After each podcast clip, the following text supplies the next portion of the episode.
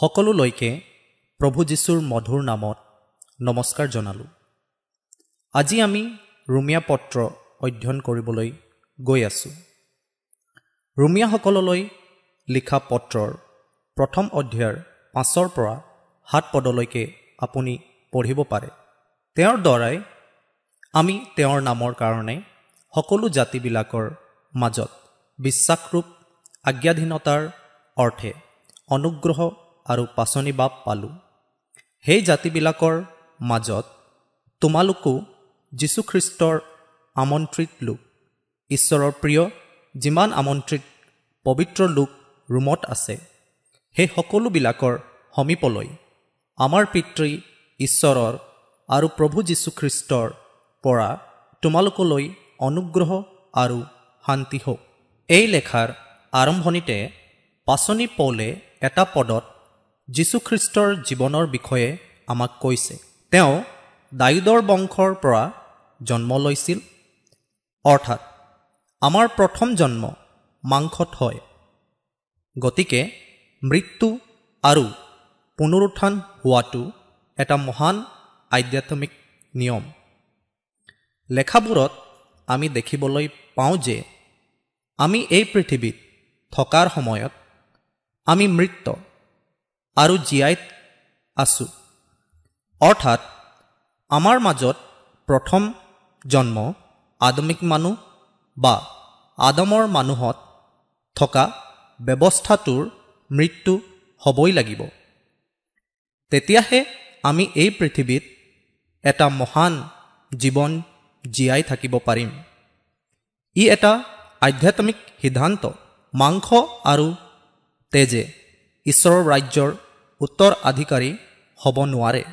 তেতিয়া আমি কেতিয়াও আদমৰ স্বভাৱত ঈশ্বৰৰ ৰাজ্যৰ জীৱন জীয়াই থাকিব নোৱাৰোঁ। যীশুৰ জীৱন আমাৰ শৰীৰত প্ৰকাশিত হ'বলৈ আমি সদায় যীশুৰ মৃত্যু শৰীৰত লৈ ফুৰিছোঁ। সেইটোৱে হৈছে আধ্যাত্মিক সিদ্ধান্ত। তেতিয়া পবিত্ৰতাৰ আত্মাই শক্তিশালীভাৱে ঈশ্বৰৰ পুত্ৰ হ'বলৈ নিৰ্ধাৰণ কৰে।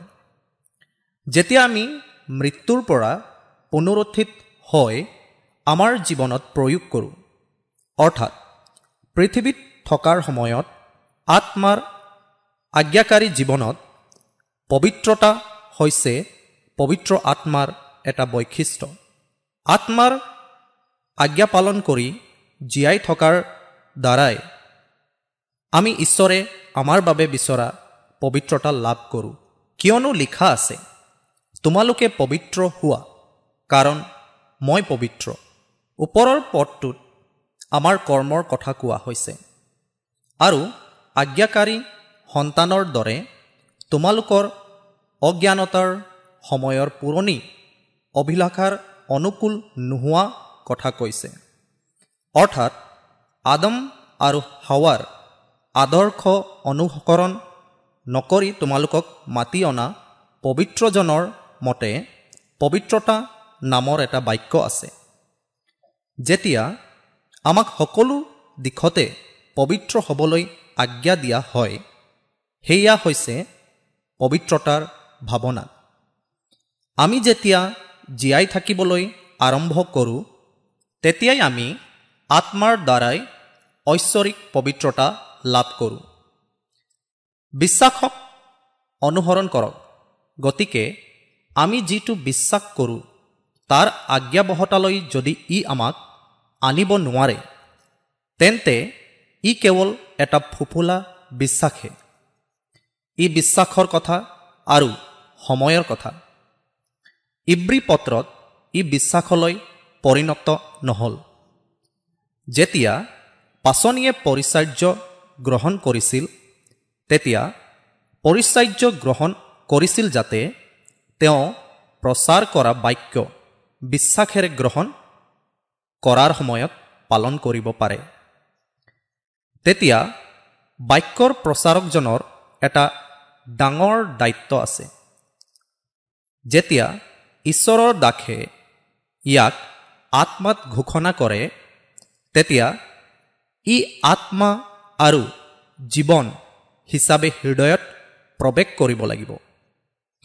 বা শিলত লিখা এখন নথি ই কেৱল কিতাপখনত চিয়াহী নহয় ই কেৱল কিতাপখনৰ পদবোৰ নহয় যেতিয়া ঈশ্বৰৰ দাসে ইয়াক আত্মাত ঘোষণা কৰে তেতিয়া ই আত্মা আৰু জীৱন হিচাপে হৃদয়ত প্ৰৱেশ কৰিব লাগিব।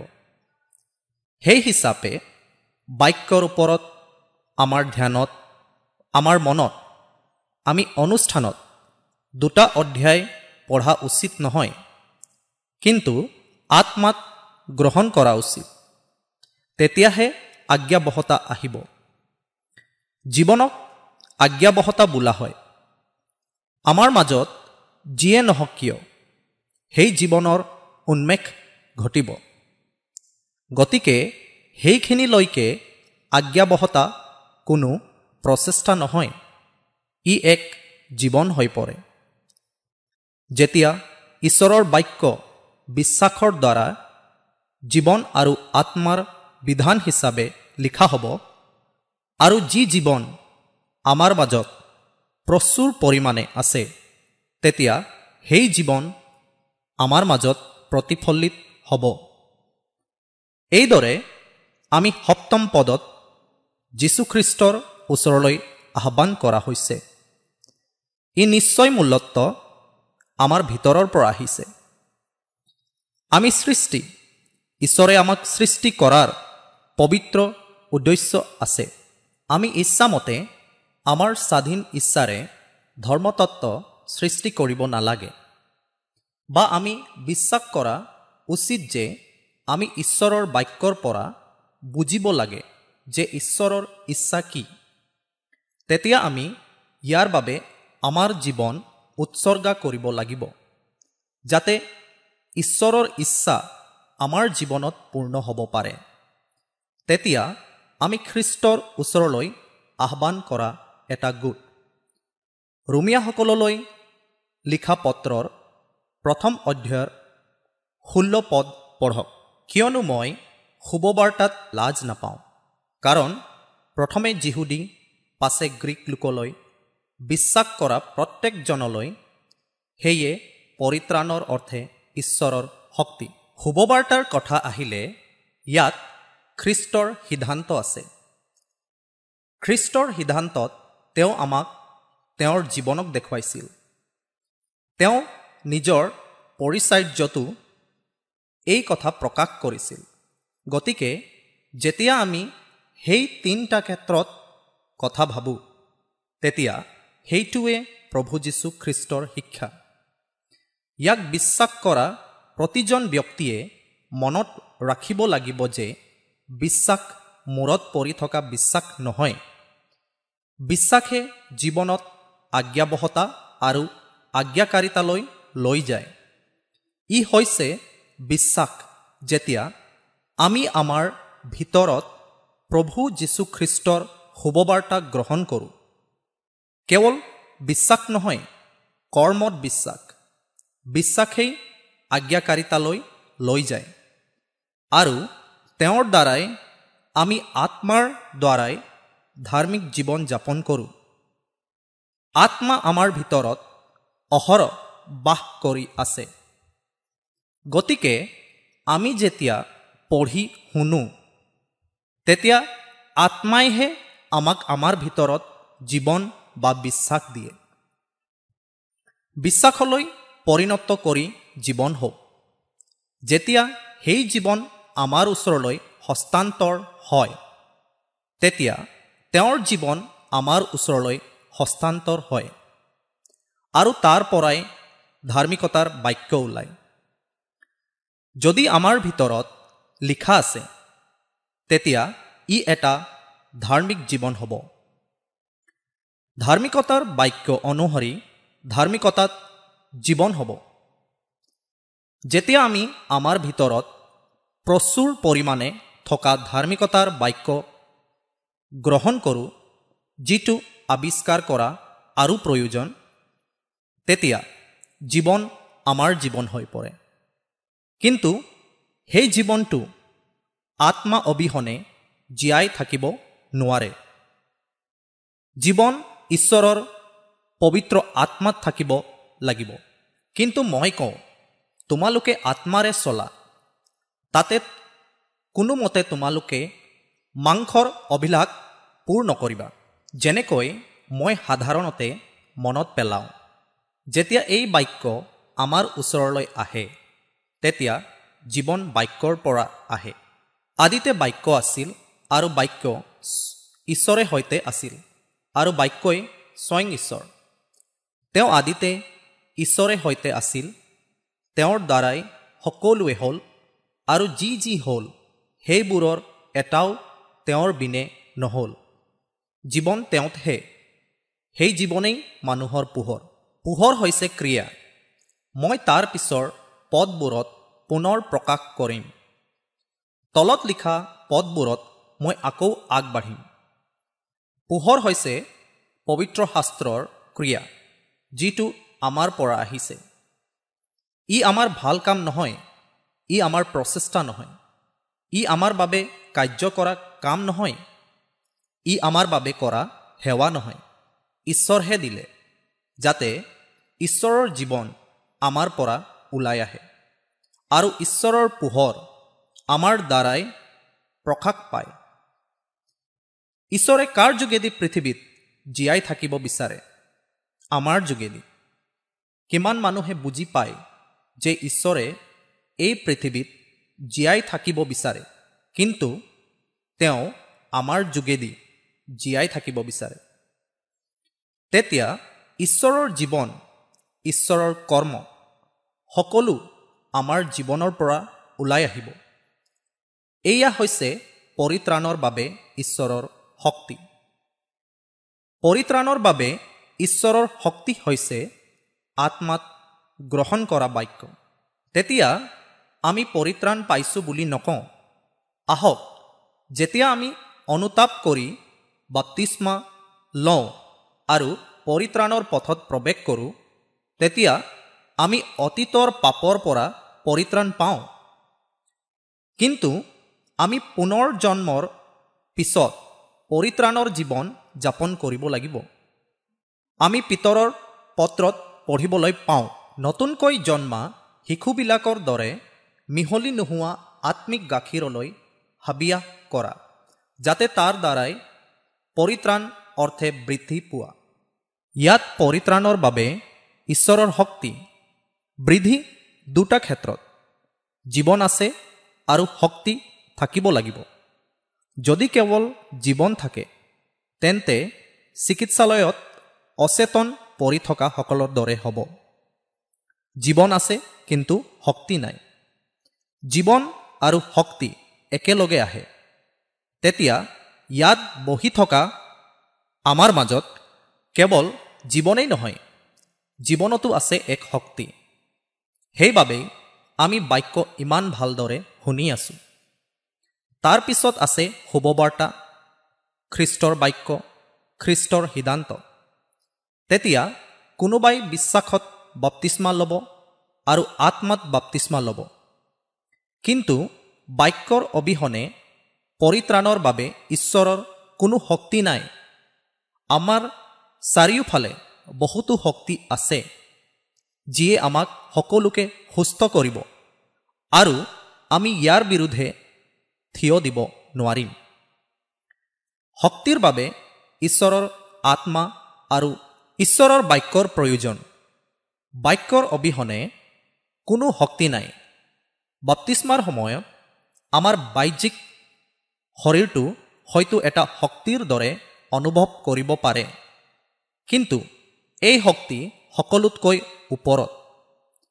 ঈশ্বৰৰ আত্মা থকা ভিতৰ আৰু বাহিৰৰ শক্তিয়ে আমাৰ ভিতৰত এই সকলোবোৰৰ বিৰোধিতা কৰে আৰু সেইটোৱে হৈছে মহান শক্তি।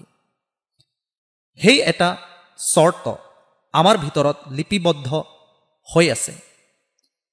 আমি এনে এটা স্তৰলৈ উঠি যাওঁ য'ত পাপৰ অৱস্থা বা জগতৰ ব্যৱস্থাই সেই অৱস্থাক জয় কৰিব নোৱাৰে। সোতৰ নং পদটো কিয়নো তাত ঈশ্বৰৰ ধাৰ্মিকতা বিশ্বাসৰ পৰা বিশ্বাসলৈ প্ৰকাশিত হৈছে। এই বিষয়ে লিখা আছে ধাৰ্মিকজন বিশ্বাসৰ দ্বাৰাই জীৱ। এইটো এটা অতি গুৰুত্বপূৰ্ণ পদ। ইয়াত ঈশ্বৰৰ ধাৰ্মিকতাৰ শুভবাৰ্তা আছে। শুভবাৰ্তা হৈছে জীৱন্ত বাক্য। ঈশ্বৰৰ ধাৰ্মিকতা আমাৰ ওচৰলৈ বিশ্বাসৰ দ্বাৰাই আহে। কাৰণ আমি জীৱনৰ বাক্যত ঈশ্বৰৰ ধাৰ্মিকতাত বিশ্বাস কৰোঁ। সেইটোৱে আৰম্ভণি। যেতিয়া আমি পাপত থাকোঁ আৰু আমি আমাৰ পাপ স্বীকাৰ কৰোঁ যেতিয়া আমি সেই সত্যটো বুজি পাওঁ যেতিয়া আমি হৃদয়েৰে বিশ্বাস কৰোঁ যেতিয়া আমি মুখেৰে ধাৰ্মিকতাৰ বাবে আহ্বান কৰোঁ তেতিয়া আমাৰ পৰিত্ৰাণৰ বাবে ই আমাৰ জীৱনৰ আৰম্ভণি।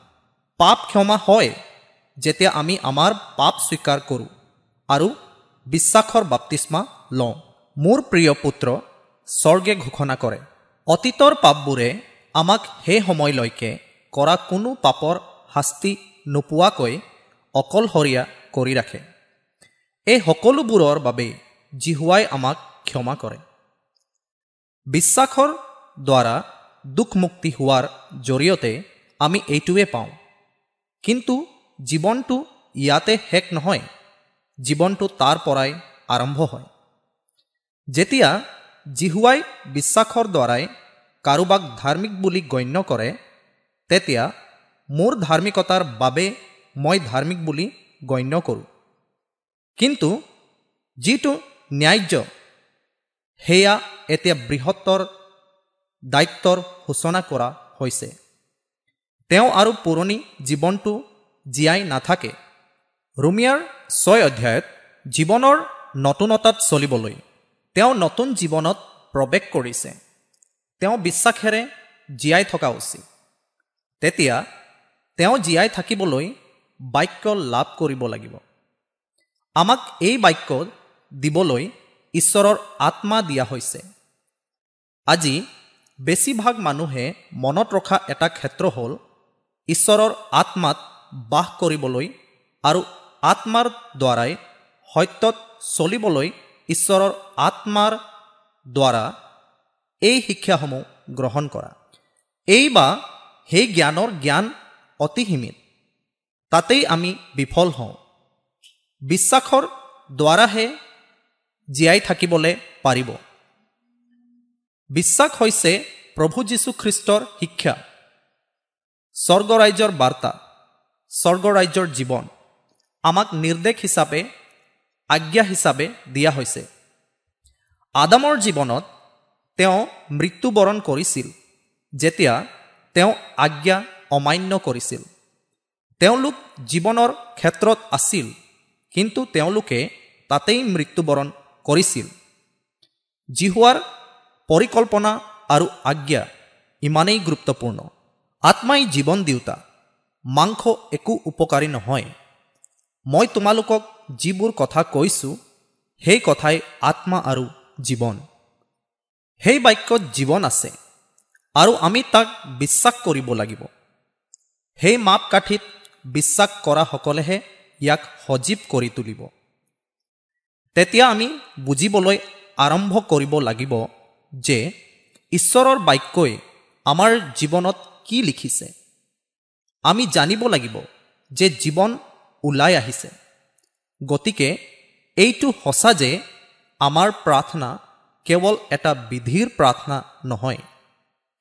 ইয়াৰ ভিতৰত এটা জীৱন আছে তাক আমি বুজিব লাগিব। যেতিয়া আমি বাক্য পঢ়োঁ তেতিয়া আত্মাই কেৱল পঢ়াই নহয় কিন্তু ইয়াৰ সকলো সত্যতাক আমাৰ আগত প্ৰকাশ কৰে। সেই হিচাপে আমি দেখিবলৈ পাওঁ যে জীৱনৰ ক্ষেত্ৰখনত পৃথিৱীৰ প্ৰেম কম হৈ আহিছে। আমি দেখিবলৈ পাওঁ যে আমাৰ সৎকাৰিতা কমি গৈ আছে। ধনৰ অভিলাষা যেন কমি গৈ আছে। কাৰণ শব্দবোৰ ইমানেই শক্তিশালী। ঈশ্বৰৰ বাক্যই আমাৰ ভিতৰৰ সকলো অঞ্চল ভাঙি পেলায় যিবোৰ আমি ঈশ্বৰৰ বাক্য হিচাপে পাব নোৱাৰোঁ। ই বাক্যৰ এটা কাৰ্য। তাৰ পিছত নিৰ্মূল কৰিবলৈ ধ্বংস কৰিবলৈ নষ্ট কৰিবলৈ কাম আৰু বীজ সিঁচাৰ কাম কৰিব লাগে। কামৰ পুৰণি ৰূপটো নহয় কেৱল ভাঙি গৈছে। তাৰপিছত ঈশ্বৰৰ বাক্যৰ দ্বাৰাই এটা নতুন কাম কৰিবলগীয়া আছে। গতিকে ৰুমিয়া পত্ৰখন অধ্যয়ন কৰাৰ সময়ত এই দুটা কথা মনত ৰখা উচিত। বিশ্বাসৰ দ্বাৰাই ৰেহাই কোনো কাৰ্যই ইয়াৰ কাৰণ নহয়। সেই পদবোৰ আহিলে অলপ বেছিকৈ বুজাই দিম। বিশ্বাসৰ দ্বাৰা ধাৰ্মিকতা তেতিয়া হয় যেতিয়া আমি খ্ৰীষ্টত মুক্তিত বিশ্বাস কৰোঁ।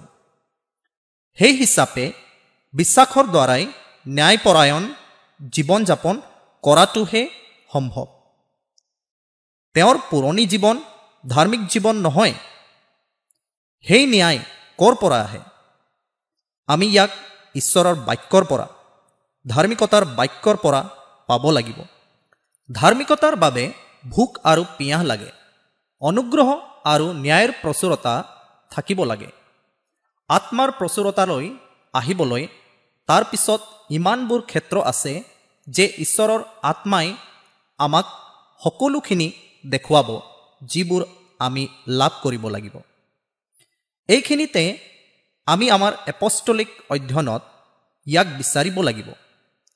নিখুঁততাৰ যাত্ৰাৰ সন্ধানত দেশখন অন্বেষণ কৰক। আমি যেতিয়া ইচ্ছাৰ সৈতে বহি থাকোঁ তেতিয়াই ঈশ্বৰৰ আত্মাই আমাক পথ প্ৰকাশ কৰে। বাক্যই আমাক অনুগ্ৰহ আৰু শক্তি দিয়ে। আমাৰ মাজত যি লিখা আছে ইমান দূৰলৈকে থাকে। কিন্তু মোৰ ধাৰ্মিকজন বিশ্বাসৰ দ্বাৰাই জীৱ সেই বিশ্বাসৰ জীৱনৰ পৰা ধাৰ্মিকতাৰ কামবোৰ ওলাই আহিবলৈ আৰম্ভ কৰে। এয়া তেওঁলোকৰ নিজৰ ন্যায় নহয়। এয়া ৰাইজৰ বাবে কোনো চ নহয়। যেতিয়া ধাৰ্মিকতাৰ বাক্যই আমাক পূৰণ কৰিব বা পূৰ্ণ কৰিব তেতিয়া ইয়াৰ কৰ্মবোৰ আমাৰ জীৱনত প্ৰকাশ পাব। ৰুমিয়া পত্ৰৰ দ্বিতীয় অধ্যায়ৰ সপ্তম পদটো চাওঁ আহক। যিবিলাকে সৎকৰ্মত ধৈৰ্য ধৰি মহিমা মৰ্যাদা আৰু অক্ষয়তা বিচাৰে তেওঁবিলাকক অনন্ত জীৱন দিব। কিন্তু বিৰোধীবিলাকলৈ আৰু সত্যক নামানি অধাৰ্মিকতাক মনাবিলাকলৈ ক্ৰোধ আৰু কোপ হ'ব। সেই পদটোৰ বিষয়ে চিন্তা কৰাৰ আগতে আমি আগতে ভবা অংশটোত কেইটামান পদ যোগ কৰিব বিচাৰিছোঁ। ইংৰাজীত পঢ়ি থাকোঁতে বিশ্বাসৰ পৰা ধাৰ্মিকতাৰ জীৱন ফেইট টু ফেইট অৰ্থাৎ বিশ্বাসৰ প্ৰথম গীত নহয়। যেতিয়া আমি বিশ্বাসৰ প্ৰথম পদক্ষেপত বিশ্বাসৰ দ্বাৰা ধাৰ্মিকতা লাভ কৰোঁ তেতিয়া আমি জাকুবৰ খোজৰ পিছত খোজত বিশ্বাস কৰি জীয়াই থাকোঁ। তেতিয়া ঈশ্বৰৰ আত্মাই আমাক সদায় সেই বিশ্বাসৰ বাক্য দিব। যিটো তেওঁৰ বাবে আছে ইয়াৰ ফলত শব্দটো বাঢ়িব পাৰিব। তেওঁ আমাক আমাৰ জীৱন নবীনীকৰণ কৰাৰ বাক্য দিব। বৃদ্ধিৰ কথা আহিলে ভাল কাম। এই শব্দটো আত্মা গ্ৰহ হিচাপে সৃষ্টি কৰিবলৈ দিয়া হৈছে। যেতিয়া এই সকলোবোৰ একেলগে আহে তেতিয়া ই প্ৰকৃত আধ্যাত্মিক বৃদ্ধিৰ জীৱনত পৰিণত হয়। মই ভাল কাম কৰিছোঁ পোহৰ বা পোহৰ। মথিৰ শুভবাৰ্তা পাঁচ অধ্যায় ষোল্ল পদ। এইদৰে তোমালোকৰ পোহৰ মানুহৰ আগত প্ৰকাশিত হওক। তাতে তেওঁবিলাকে তোমালোকৰ ভাল কৰ্ম দেখি স্বৰ্গত থকা তোমালোকৰ পিতৃৰ স্তুতি কৰিব। সেইবাবেই মানুহে আপোনাৰ ভাল কামবোৰ লিখিছিল। সেই কৰ্মবোৰ ধাৰ্মিকতাৰ কাৰ্য। এইবোৰ হৈছে ঈশ্বৰৰ ধাৰ্মিকতাৰ পৰা অহা কৰ্ম। ইয়াক কেতিয়াও প্ৰশংসা কৰা নহ'ব। ই দুৰ্বল হৃদয়ৰ বাবে নহয়।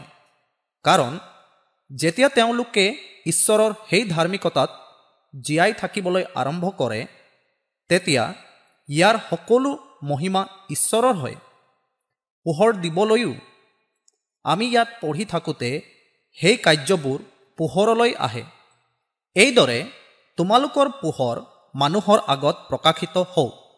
তাতে তেওঁবিলাকে তোমালোকৰ ভাল কৰ্ম দেখি স্বৰ্গত থকা তোমালোকৰ পিতৃৰ স্তুতি কৰিব। সেই পোহৰ জীৱনৰ পৰাই যেতিয়া ইয়াক কোৱা হয় জীৱন তেওঁতেহে। সেই জীৱনেই মানুহৰ পোহৰ। সেই জীৱন বাক্যৰ পৰাই আমি সেই আজ্ঞা বুজিব লাগিব। বাক্য জীৱন পোহৰ বা ভাল কৰ্ম ধাৰ্মিক কৰ্ম। আহক এটা বা দুটা পদ পঢ়োঁ। ইফিচিয়া দুই অধ্যায় আঠ পদ। কিয়নো অনুগ্ৰহেৰে বিশ্বাসৰ দ্বাৰাই তোমালোকে পৰিত্ৰাণ পালা। আৰু সেয়ে তোমালোকৰ পৰা নহয় ঈশ্বৰহে দান। কোনেও যেন শ্লাঘা কৰিব নোৱাৰে এই নিমিত্তে সেয়ে কৰ্মৰ পৰাও নহয়। কিয়নো আমি তেওঁৰ কাৰিকৰী আৰু যি সৎকৰ্মত চলিবলৈ ঈশ্বৰে আগেয়ে পথস্বৰূপে প্ৰস্তুত কৰিলে সেই সৎকৰ্মৰ কাৰণে আমি খ্ৰীষ্ট যীশুত সৃষ্টি কৰা হ'লোঁ। তাৰ পাছত প্ৰথমটো হৈছে বিশ্বাসৰ দ্বাৰাই দুখমুক্ত হোৱা যেতিয়া পাচনিয়ে আমাক দেখুৱায়। কিয়নো অনুগ্ৰহেৰে বিশ্বাসৰ দ্বাৰাই তোমালোকে পৰিত্ৰাণ পালা আৰু সেয়ে তোমালোকৰ পৰা নহয়। ঈশ্বৰৰহে দান। কোনেও যেন শ্লাঘা কৰিব নোৱাৰে এই নিমিত্তে সেয়ে কৰ্মৰ পৰাও নহয়। কোনো কাৰ্যই ইয়াৰ কাৰণ নহয়। যেতিয়া আমি ঈশ্বৰৰ অনুগ্ৰহত ঈশ্বৰে বিশ্বাসৰ দ্বাৰা নিৰ্ধাৰণ কৰা চৰ্তসমূহত বিশ্বাস কৰোঁ তেতিয়া বিশ্বাসৰ দ্বাৰা দুখমুক্ত হোৱা দেখা যায়। ইয়াত পৰিত্ৰাণ শব্দটো ব্যৱহাৰ কৰা হৈছে। আৰম্ভণিতে আমি বিশ্বাস বা পৰিত্ৰাণৰ প্ৰথম পৰ্যায়ত প্ৰৱেশ কৰোঁ। ইয়াৰ দশম পদত আমি তেওঁৰ হস্তশিল্প। তাৰ পিছত এটা কাম কৰিব লাগিব। তেওঁলোকক ভাল কামৰ বাবে খ্ৰীষ্ট যীশুত সৃষ্টি কৰা হৈছিল। তেতিয়া আমি ভাল কামৰ বাবে বিশ্বাসৰ দ্বাৰাই ধাৰ্মিক বুলি প্ৰমাণিত হওঁ। অৰ্থাৎ, ধাৰ্মিক জীৱন যাপন কৰা। পোহৰ দিবলৈ। ইয়াত ইংৰাজীত লিখা আছে we have been saved not of our works আমি বিশ্বাসৰ দ্বাৰাই ধাৰ্মিক নহয়, নিজৰ কৰ্মৰ দ্বাৰাও নহয়, কিন্তু পাহৰি নাযাব। বাট ফৰ গুড ৱৰ্কছ ধাৰ্মিক কৰ্মৰ দ্বাৰাই আমি ধাৰ্মিক বুলি প্ৰমাণিত হওঁ সেই ধাৰ্মিকতাৰ কৰ্মৰ দ্বাৰাই ঈশ্বৰৰ পোহৰ আনৰ মাজত বিয়পি পৰে তেতিয়া আমি সেই দুটা দিশতো আয়ত্ব কৰিব লাগিব বৰ্তমান কালত অৰ্থাৎ বৰ্তমান কালত বিশ্বাস কৰি দুখমুক্ত হোৱা গুৰুত্ব দিয়া হয়।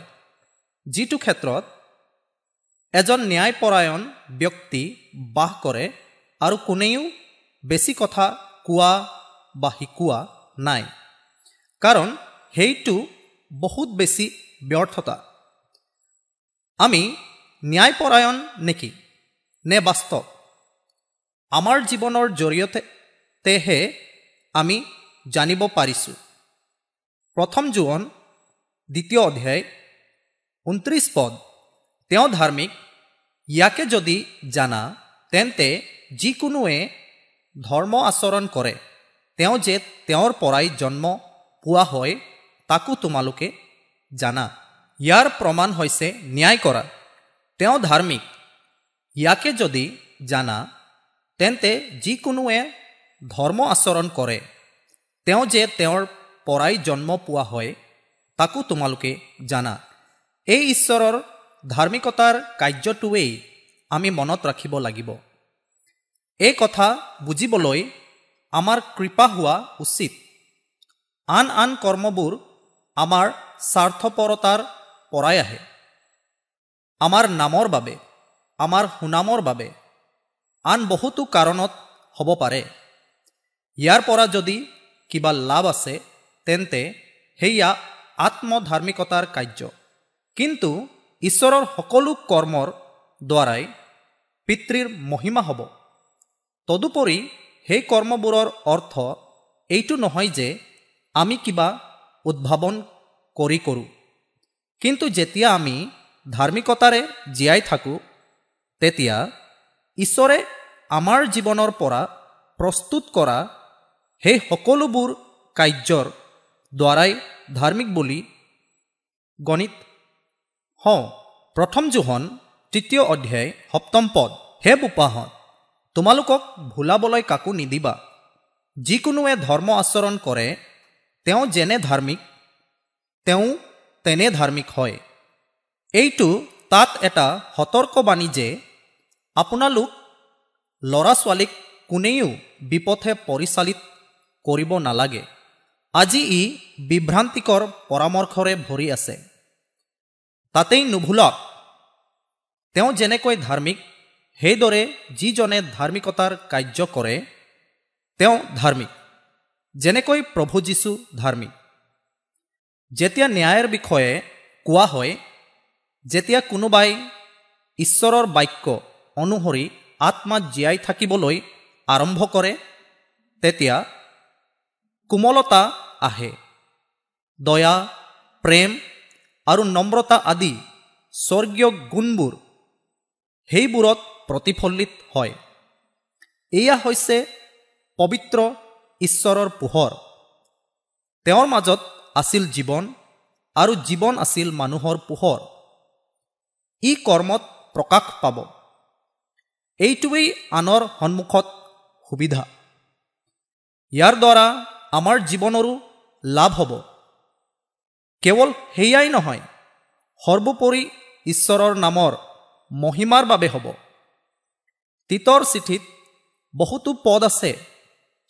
মই কোৱাৰ দৰে এই ভাল কামবোৰ নিজে নাহে ঈশ্বৰৰ ধাৰ্মিকতাত ঈশ্বৰৰ আত্মাৰ দ্বাৰা যেতিয়া আমি জীয়াই থাকিবলৈ আৰম্ভ কৰোঁ তেতিয়া আমাৰ জীৱনত ঈশ্বৰৰ বাক্যৰ আজ্ঞাকাৰিতা থাকে। আমাৰ মাত এটা আশীৰ্বাদ হ'ব। আমি দয়ালু যেতিয়া আমি কিবা এটা কৰিম তেতিয়া যীশু প্ৰভু আন্তৰিক দয়াৰ পৰা সেইটো কৰিব। সেই সহানুভূতিৰে ভিৰ দেখি তেওঁ দয়াত গলি গ'ল। কিন্তু বেছি মানুহৰ সমাৱেশলৈ নহয় আমাক আৰু ডাঙৰ ফিগাৰ বনাবলৈ নহয়। প্ৰভু যীশুৱে এই বিকৃত জীৱনবোৰ দেখি কেনেকৈ সেই দয়াত গলি গৈছিল? যেতিয়া আমি সেইবোৰ কৰোঁ তেতিয়া ঈশ্বৰৰ ধাৰ্মিকতা আমাৰ মাজত প্ৰকাশ পায়। আহক আমি ৰুমিয়া পত্ৰত পঢ়া দ্বিতীয় অধ্যায়লৈ উভতি যাওঁ। ৰুমিয়া দুই অধ্যায় ছয় পদৰ পৰা ন পদ। তেওঁ প্ৰতিজনক নিজ নিজ কৰ্মৰ দৰে প্ৰতিফল দিব যিবিলাকে সৎকৰ্মত ধৈৰ্য ধৰি মহিমা মৰ্যাদা আৰু অক্ষয়তা বিচাৰে তেওঁবিলাকক অনন্ত জীৱন দিব। কিন্তু বিৰোধীবিলাকলৈ আৰু সত্যক নামানি অধাৰ্মিকতাক মনাবিলাকলৈ ক্ৰোধ আৰু কোপ হ'ব। প্ৰথমে যিহুদী পাছে গ্ৰীক লোকৰো কুকৰ্ম সাধন কৰা সকলো মানুহৰ প্ৰাণ ক্লেশ আৰু সংকট ঘটিব। ইয়াত আমাক অনন্ত জীৱনৰ এটা পদ দেখুওৱা হৈছে। ৰুমিয়া পুস্তকৰ ছয় অধ্যায়ত অনন্ত জীৱনৰ বিষয়েও এটা গুৰুত্বপূৰ্ণ পদ আছে। ইয়াত সৎকৰ্মৰ প্ৰয়োজন বা তেওঁ প্ৰত্যেককে নিজৰ নিজৰ কৰ্ম অনুসাৰে ধন দিব। সেয়েহে বিচাৰৰ কাৰ্যবোৰো অতি গুৰুত্বপূৰ্ণ। কৰ্মবোৰ হৈছে আমাৰ যোগেদি অহা ঈশ্বৰৰ ধাৰ্মিকতাৰ ফল। ক্ৰিয়া শব্দটো কাৰ্যৰ অৰ্থেও ব্যৱহাৰ কৰিব পাৰি। আত্মাৰ ফলেই ইয়াক ইমান গুৰুত্বপূৰ্ণ কৰি তোলে। কিয়নো প্ৰতিজনে কৰা কৰ্ম ভাল হওক বা বেয়া হওক তাৰ দৰে শৰীৰৰ দ্বাৰাই কৰা কৰ্মৰ ফল পাবলৈ আমি সকলোৱে খ্ৰীষ্টৰ সুধৰ আসনৰ আগত প্ৰকাশিত হ'ব লাগিব।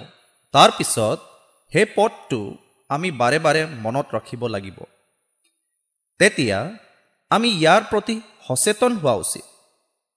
এই পদবোৰ আমাৰ ভিতৰৰ গভীৰতাত লিখিব লাগে যাতে আমাৰ জীৱনৰ সকলো ক্ষেত্ৰই ন্যায় অনুসৰি জীয়াই থাকিব পাৰে। ইয়াত ভাল কামৰ বাবে চিৰস্থায়িতা প্ৰয়োজন। আহক আমি জাকুবৰ পত্ৰত স্থিৰতা শব্দটোলৈ আহোঁ। জাকুবৰ প্ৰথম অধ্যায়ৰ দ্বিতীয় পৰা চাৰি পদ। হে মোৰ ভাইসকল তোমালোকে যেতিয়া নানাবিধ পৰীক্ষাত পৰা তেতিয়া তোমালোকৰ বিশ্বাসৰ পৰীক্ষাই যে ধৈৰ্য জন্মায় ইয়াকে জানি তাক অতি আনন্দৰ বিষয়ে যেন মানিবা।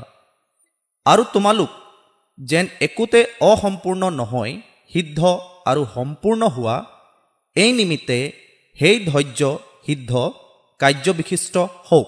তেতিয়া আমি শুনো আৰু বিশ্বাস জীৱন হৈ পৰে। কিন্তু পৰৱৰ্তী কেইটামান ক্ষেত্ৰতো এনেকুৱা এটা স্থান আছে য'ত ইয়াক পৰীক্ষা কৰা হৈ আছে। এয়া সেই পৰীক্ষাৰ মাধ্যমৰ দ্বাৰাই কোৱা হয় যে ইয়াক সুখী বুলি গণ্য কৰা হয়। জাকুবৰ প্ৰথম অধ্যায় চাৰিপদ আৰু তোমালোক যেন একোতে অসম্পূৰ্ণ নহয় সিদ্ধ আৰু সম্পূৰ্ণ হোৱা এই নিমিত্তে সেই ধৈৰ্য সিদ্ধ কাৰ্যবিশিষ্ট হওক। দৃঢ়তাৰে সিদ্ধ কাৰ্য কৰা। তেতিয়া তোমালোকে কোনো অসুবিধা নোহোৱাকৈ সিদ্ধ আৰু সিদ্ধ হৈ যাবা। তাৰপিছত সম্পূৰ্ণ নিৰপেক্ষ সেই স্তৰলৈ আহিব লাগে। অৰ্থাৎ স্থিৰতাৰ বাবে আমাৰ জীৱনত সঠিক কাম হোৱা উচিত। তেতিয়া আমি যদি বিশ্বাস কৰিছিলোঁ আৰু বিশ্বাস কৰিছোঁ বুলি কৈ পৃথিৱীৰ দৰে জীয়াই থাকোঁ তেন্তে আমি কেতিয়াও এই বাস্তৱিকতাত উপনীত হ'ব নোৱাৰিম। আৰম্ভণিতে মই ধৈৰ্য ধৰিছিলোঁ। বিশ্বাসৰ দ্বাৰাই আমাক বাক্য আধ্যাত্মিকভাৱে গ্ৰহণ কৰা উচিত। এতেকে শ্ৰৱণৰ দ্বাৰাই বিশ্বাস খ্ৰীষ্টৰ বাক্যৰ দ্বাৰাইহে শ্ৰৱণ হয়। সেই শ্ৰৱণ নিশ্চয় ঈশ্বৰৰ মুখৰ পৰা শুনা বাক্যৰ দৰে আহিব লাগে। ইয়াৰ পৰাই বিশ্বাস আমাৰ ভিতৰত জীৱন হৈ পৰে। কিন্তু যিজনে এইদৰে বাক্য গ্ৰহণ কৰে তেওঁৰ জীৱন যাত্ৰাত এটা পটভূমি আছে যিয়ে তৎক্ষণাত সেই ক্ষেত্ৰসমূহত আমাৰ বিশ্বাসক পৰীক্ষা কৰে। ই আমাক পৰীক্ষা কৰি আছে অৰ্থাৎ আমাৰ বিশ্বাসৰ পৰীক্ষা হিচাপে ইয়াত লিখা হৈছে। এটা স্থান আছে য'ত আমাৰ পৰীক্ষা চলি আছে। ইয়াৰে পৰা আমি স্থিৰতাৰ দিশে গৈ আছোঁ। অকল সেয়ে নহয় কিন্তু নানা ক্লেশতো উল্লাস কৰোঁ হওক। কিয়নো আমি জানো যে ক্লেশে ধৈৰ্য জন্মায়। আমি আশাৰ বিষয়ে শিকিলোঁ। তেতিয়া আশা জীৱিত আশা হ'ব লাগে। আমি পৃথিৱীৰ বাবে আশা কৰিব নালাগে। কিন্তু অনন্তকালৰ বাবে আশা কৰা উচিত। ঈশ্বৰৰ মহিমা এই পৰীক্ষাতে আছে যে আমি স্থিৰতা নামৰ এটা চৰিত্ৰত আহোঁ। আমাৰ সন্মুখত ৰেচ ছেট কেনেকৈ চলাব? নিৰন্তৰভাৱে দৌৰিব লাগিব। নহ'লে জীৱন কেতিয়াও একে নহ'ব। এনে অৱস্থাত য'ত ই সদায় অতি সুখদায়ক। আমি জানো যে ফল ধৰা গছ এজোপা পৃথিৱীৰ সেই অঞ্চলত থিয় হৈ বহু ঋতুৰ মাজেৰে পাৰ হৈ যাব লাগে। শীতকাল আহি আছে। বসন্ত আহি আছে। বসন্ত শেষ হৈ গ'ল আৰু গ্ৰীষ্ম আহি আছে। গতিকে প্ৰায় প্ৰতিটো ঋতুৰ বাবে হয়। ইয়াৰ জৰিয়তে চূড়ান্ত ফলাফল লাভ কৰা হয়। তেতিয়া ঈশ্বৰৰ প্ৰতিটো যুগত প্ৰতিটো উদ্দেশ্য আছে। আমি জানো যে পশ্চিমীয়া দেশবোৰত যেতিয়া অতি ঠাণ্ডা হয় তেতিয়া সকলো গছ মৰি যায়। আমাৰ মনত আছে যে এইবোৰ শেষ হৈ গৈছিল। পাতৰ অবিহনে ই অকলশৰীয়াকৈ মৰহি আছিল। কিন্তু ই জ্বলাপোৰাতকৈ কম নহয়। ভিতৰত অহা বসন্তত সকলো নতুন পাত ফাটিবলৈ সাজু হৈছে। তাৰ পিছত সেই নিস্তব্ধ অঞ্চলটোত তাৰ শক্তি জমা হৈ পৰে। ঈশ্বৰৰ সন্তানৰ জীৱনতো ই প্ৰয়োজনীয়। সেৱা মানে দৌৰি থকা নহয়। ঈশ্বৰৰ ওচৰত বহা এটা সময় থাকে যেতিয়া আমি বহোঁ। যেতিয়া শক্তি সংৰক্ষণ হয় তেতিয়াহে ইয়াক ধৰিব পাৰি। তাৰ পৰাই সতেজ পাত জীৱন্ত পাত ওলাই আহি আছে। তেতিয়া নিৰন্তৰতাৰ বাবে সঠিক কাম হ'ব লাগে। আমি সেই স্থিৰতালৈ আহিব লাগে। ৰুমিয়া দ্বিতীয় অধ্যায় সাত পদত কৈছে আমি সেই স্থিৰতাক অনুসন্ধান কৰিবলৈ প্ৰয়োজনীয় আছে যি ভাল কৰ্মৰ বাবে আৱশ্যক আছে। মহিমা আৰু মৰ্যাদা অক্ষয়। তেওঁলোকৰ ওচৰত অনন্ত জীৱন আছে। তেনেহ'লে আমি কি বিচাৰি আছোঁ? যেতিয়া পাচনি জোহন আৰু আন্দ্ৰিয়াই প্ৰভুৰ অনুসৰণ কৰিছিল তেতিয়া প্ৰভুৱে সুধিছিল যে তুমি কি বিচাৰি আছা? তেনেহ'লে আমি কি বিচাৰি আছোঁ? সাংসাৰিক নেকি? নে স্বৰ্গীয়? তাৰ পিছত ইয়ে আমাক পৃথক কৰে। অৰ্থাৎ আমি কোন? আমি কি বিচাৰি আছোঁ? তেওঁ আমাৰ ধন হ'ব। জিহুৱাই সকলো পৰামৰ্শ দিলে আৰু ক'লে কিন্তু তোমালোকে প্ৰথমে তেওঁৰ ৰাজ্য আৰু ধাৰ্মিকতা বিচৰা। তাতে এই সকলো তোমালোকক দিয়া হ'ব। দেশবাসীক পৰামৰ্শ দিছিল। দেশ নীতিগতভাৱে চলে। এয়া প্ৰভুৰ নিয়ম যিয়ে আমাক ৰাজ্যৰ উত্তৰাধিকাৰী কৰি তোলে। সেই শিক্ষাবোৰেই আমাৰ ভিতৰত জীৱন হয়। এইদৰে স্বৰ্গৰাজ্য আমাৰ ভিতৰত আছে। সেই অৱস্থা আমাৰ ভিতৰত আছে। শব্দবিহীন একোৱে নহয়। যদি কোনো ব্যক্তিয়ে এনেদৰে গান গায় আৰু কাম কৰে তেন্তে তেওঁ ঈশ্বৰৰ ৰাজ্যৰ উত্তৰাধিকাৰী হ'ব নোৱাৰিব।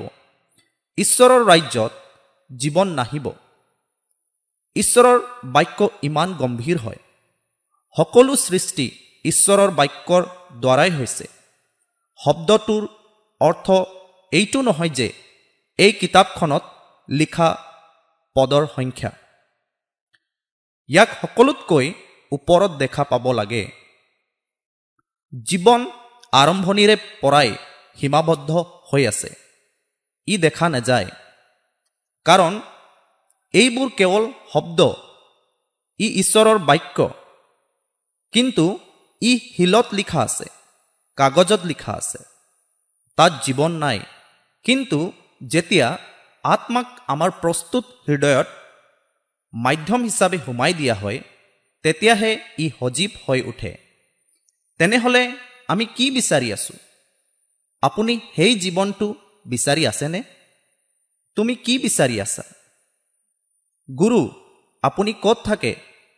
আৰু সেইদিনা তেওঁলোক তেওঁৰ লগত থাকিল। আৰম্ভণিতে যীশুৱে তেওঁলোকৰ আগত নিজকে প্ৰকাশ কৰিছিল। যেতিয়া তেওঁলোকে উভতি আহে। যেতিয়া সকলোৱে কয় যে আনজন নবী সেই নবী আৰু এই নবী প্ৰিয় আমি মচিহাক বিচাৰি পাইছোঁ। এইটো এটা প্ৰকাশন যিটো মাত্ৰ আৰম্ভ হৈছে। ইয়াৰ বাবে কোনে মূল্য দিয়ে? খ্ৰীষ্টেই নিজেই দিয়ে। তেতিয়া কেৱল বিচৰাসকলহে পাব। আমি কি বিচাৰি আছোঁ? ই অতি গুৰুত্বপূৰ্ণ হয়। ইব্ৰী বাৰ অধ্যায় দ্বিতীয় পদ। আৰু আমাৰ বিশ্বাসৰ আদি আৰু সিদ্ধিকৰ্তা যীচুলৈ চাই থাকোঁহক। তেওঁ তেওঁৰ আগত থকা আনন্দৰ নিমিত্তে অপমানকে হেয়জ্ঞান কৰি ক্ৰুচ যন্ত্ৰণা সহন কৰি ঈশ্বৰৰ সিংহাসনৰ সোঁফালে বহিল। দৃষ্টি তেতিয়া ই কেৱল চাৱনি নহয় ইব্ৰী পত্ৰৰ তৃতীয় অধ্যায় প্ৰথম পদ। এইকাৰণে হে স্বৰ্গীয় আমন্ত্ৰণৰ ভাগি পবিত্ৰ ভাইবিলাক আমি স্বীকাৰ কৰা পাচনি আৰু মহাপুৰোহিতলৈ অৰ্থাৎ যীচুলৈ মনোযোগ কৰা। গ্ৰীক ভাষাত কেইবাটাও শব্দ আছে। চাওক আমাৰ ইয়াত মাত্ৰ এটা শব্দহে আছে। কিন্তু গ্ৰীক ভাষাত লুকছ বিষয়ে বিশেষ শব্দ আছে। তাত সেই চাউনীটোক বুজাবলৈ যিটো শব্দ ব্যৱহাৰ কৰা হয় সেয়া হৈছে এজন জ্যোতিবিজ্ঞানী এটা তৰাৰ বিষয়ে অধ্যয়ন কৰি থাকোঁতে কিছুমান মানুহে জীৱনৰ বাকী সময়খিনি এটা তৰাৰ বিষয়ে জানিবলৈ পাৰ কৰে। এনেকৈয়ে আমি কিছু তথ্য পালোঁ। তাৰপিছত দূৰবীণ লৈ মাজনিশা বহি থকা সেই তৰাটো কেনেকৈ চাব? এদিন নহয় দুদিন নহয় কেতিয়াবা আজীৱন। গতিকে সেই শব্দটো ইয়াত মনোযোগৰ বাবে লিখা হৈছে। কিমান মানুহে বুজি পালে? এয়া কেৱল ইমানেই হয় যে আমি মাত্ৰ বাক্যটো পঢ়ি আছোঁ। আমাৰ যীশুৰ সন্তানসকলৰ ওপৰত এনে একোৱে প্ৰকাশ কৰা হোৱা নাই। ইয়াৰ অনুসন্ধান কৰক। বাক্যৰ দ্বাৰাই আমাৰ প্ৰভুক বিচাৰক। আমি ইয়াৰ বাবে ৰৈ থাকিম। আমি জানো যে আজিকালি ৰবা বুলি ক'বলৈ আমাক কিছু শক্তিৰ প্ৰয়োজন আছে। আমাক ইয়াত সেৱাৰ আৱশ্যক আছে। আমাক এইটো কৰিবলৈ প্ৰয়োজনীয় আছে। আমাক এইটো কৰিবলৈ প্ৰয়োজনীয় আছে। আমাৰ ওচৰত আগেৰে পৰা বহুত স্বাৰ্থপৰতা আছে। এইটো সেয়া নহয় যাক আমি বিচাৰিব লাগে। যেতিয়া আমি যীচুক পাওঁ যীশুৰ সৈতে যাত্ৰা আৰম্ভ কৰাৰ পিছত আমাক পৰিচাৰ্য বিষয়ে জনাটো প্ৰয়োজন নাই। ঈশ্বৰে যি নিৰ্ধাৰণ কৰিছে সেয়া আমাক প্ৰকাশিত কৰা হ'ব। ঈশ্বৰে আমাক সেই দিশলৈ লৈ যাব। তেনেহ'লে আহক আমি আমাৰ মহত্বক হেৰুৱাই নিদিওঁ ঘোঁৰা আনি ঘোঁৰা গাড়ীৰ পিছফালে নেবান্ধিব। আমাৰ মহত্বক সঠিক হোৱা উচিত। ঐশ্বৰিক ব্যৱস্থাৰ ওপৰত গুৰুত্ব দিয়া উচিত। গতিকে যেতিয়া আমি জীয়াই থাকিবলৈ আৰম্ভ কৰোঁ তেতিয়া আমি যীচুক আমাৰ বিশ্বাসৰ পথদৰ্শক আৰু পূৰ্ণকাৰী হিচাপে দেখিম। আমি আমাৰ জীৱনত সম্পূৰ্ণৰূপে জীয়াই থাকিব পাৰিম। ৰুমিয়া পত্ৰৰ দ্বিতীয় অধ্যায়ৰ ছয় পদ। অনন্ত জীৱন কাৰ বাবে? সপ্তম পদত যিবিলাকে সৎকৰ্মত ধৈৰ্য ধৰি মহিমা মৰ্যাদা আৰু অক্ষয়তা বিচাৰে। তেওঁবিলাকক অনন্ত জীৱন দিব। তাৰ পিছত আছে মহিমা শব্দটো। অবিনাশীৰ বাবে এটা শব্দ আছে। ই বিনষ্ট নহয়। বিনষ্ট হৈ যায় মত্যৰ পৰা মত্যলৈ। গতিকে এতিয়া আমাৰ হাতত যি আছে সেয়া পচি গৈ আছে। আমি যেতিয়া এই পৃথিৱীত আছোঁ।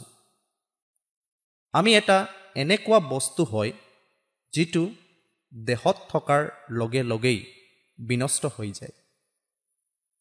কিন্তু ইয়াৰ পৰা আমাক কিবা এটা অক্ষৰ প্ৰয়োজন। যদি আমি আমাৰ সকলো সময় এই ক্ষয়ৰ বাবে উৎসৰ্গ কৰোঁ তেন্তে আমি যিটো অবিনাশী সেয়া পামনে? এইটো এটা প্ৰশ্ন চিহ্ন এইটোৱে আমি পৃথিৱীৰ পৰা স্বৰ্গলৈ বিচাৰিব লাগে। যদি আমি পাৰ্থিৱ বস্তুৰ বাবে দৌৰিম তেন্তে আমাৰ ওচৰত স্বৰ্গীয় বস্তু থাকিবনে? এটা প্ৰশ্ন চিহ্ন আছে। তেতিয়া আমি যি দেখিছোঁ সেয়া আমি নেদেখাৰ পৰা আহে। মই প্ৰায়ে আপোনাক অদৃশ্যৰ কথা মনত পেলাই দিওঁ। তাৰপিছত দৃশ্যমান পৰা অদৃশ্যলৈ। এই সকলোবোৰ বাইবেলৰ পদ। এই হেতুকে দৃশ্যৰ বস্তুলৈ নাচাই অদৃশ্য বস্তুলৈ চাই থাকোঁতে আমাৰ খন্তেকীয়া লঘুক্লেশে আমাৰ নিমিত্তে অতি অধিককৈ অনন্তকলীয়া গুপ্তৰ গৌৰৱ সাধন কৰিছে। দ্বিতীয় কৰন্থিয়া চতুৰ্থ অধ্যায় ষোল্ল পদ পঢ়িব পাৰি। এইকাৰণে আমি নিৰুৎসাহ নহওঁ। কিন্তু আমাৰ বাহ্যিক পুৰুষ যদিও নষ্ট হৈ গৈছে তথাপি আমাৰ আন্তৰিক পুৰুষ দিনে দিনে নতুন হৈ গৈছে। আমাৰ ভিতৰত থকা জনক আমি কিবা দিছোঁনে? জীৱনৰ মান নাই জীৱনৰ বাবে খাদ্য যোগান ধৰেনে?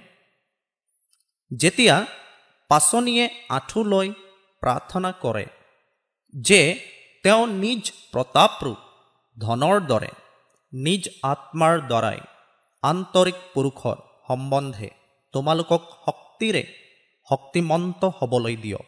আপুনি প্ৰাৰ্থনা কৰেনে? এটা প্ৰশ্ন চিহ্ন আছে।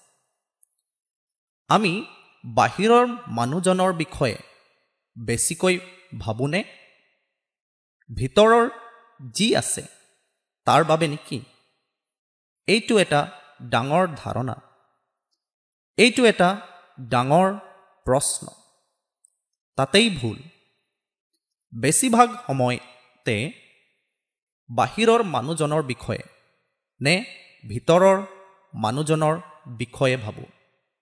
আপুনি ভিতৰৰ মানুহজনৰ বিষয়ে ভাবেনে? আজি খ্ৰীষ্টীয় জগতত যেতিয়া এনে এটা প্ৰশ্ন কৰা হয় তেতিয়া কোনোবাই সৎভাৱে সোমাই অহাৰ লগে লগে তেওঁলোকে ক'ব অ' এনেকুৱা মানুহ আছেনে? সেইটো কি? তেতিয়া আমি এনে এটা সময়ত আহিছোঁ।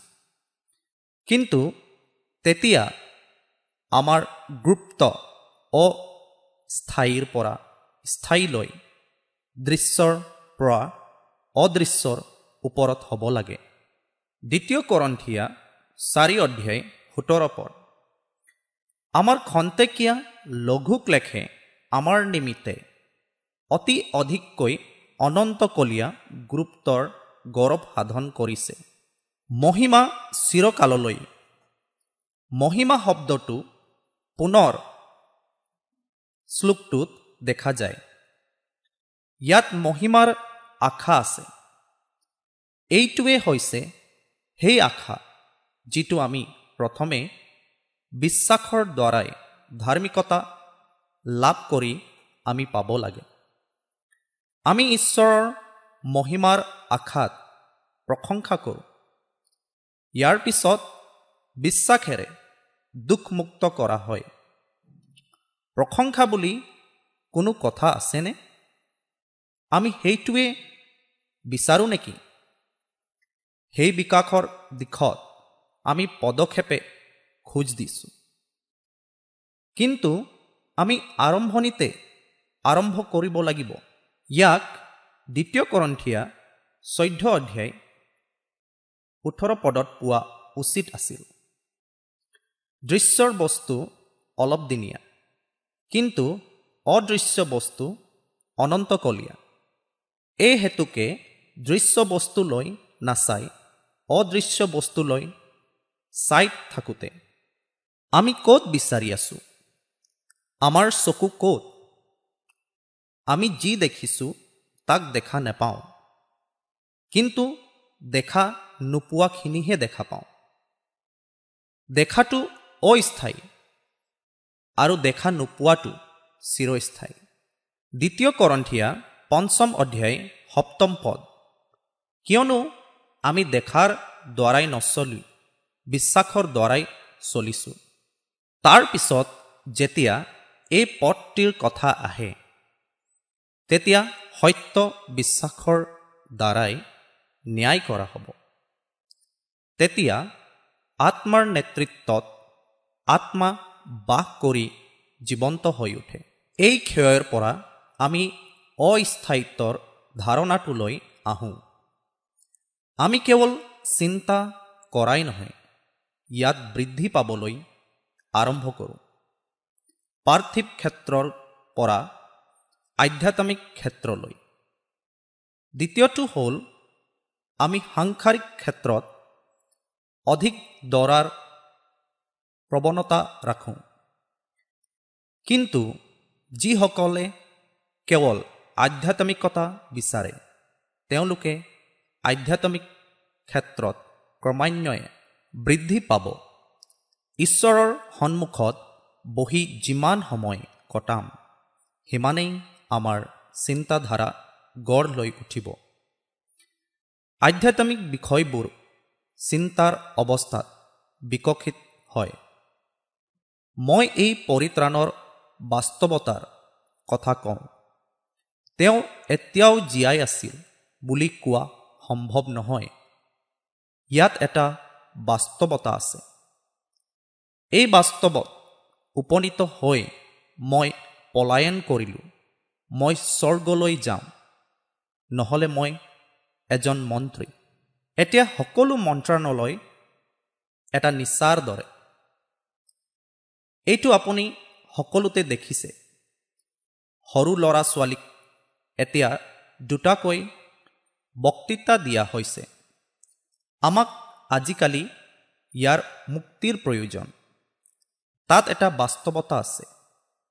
আৰম্ভণিৰে এটা পবিত্ৰ ব্যৱস্থা আছে যিটো সাধন কৰিব লাগিব।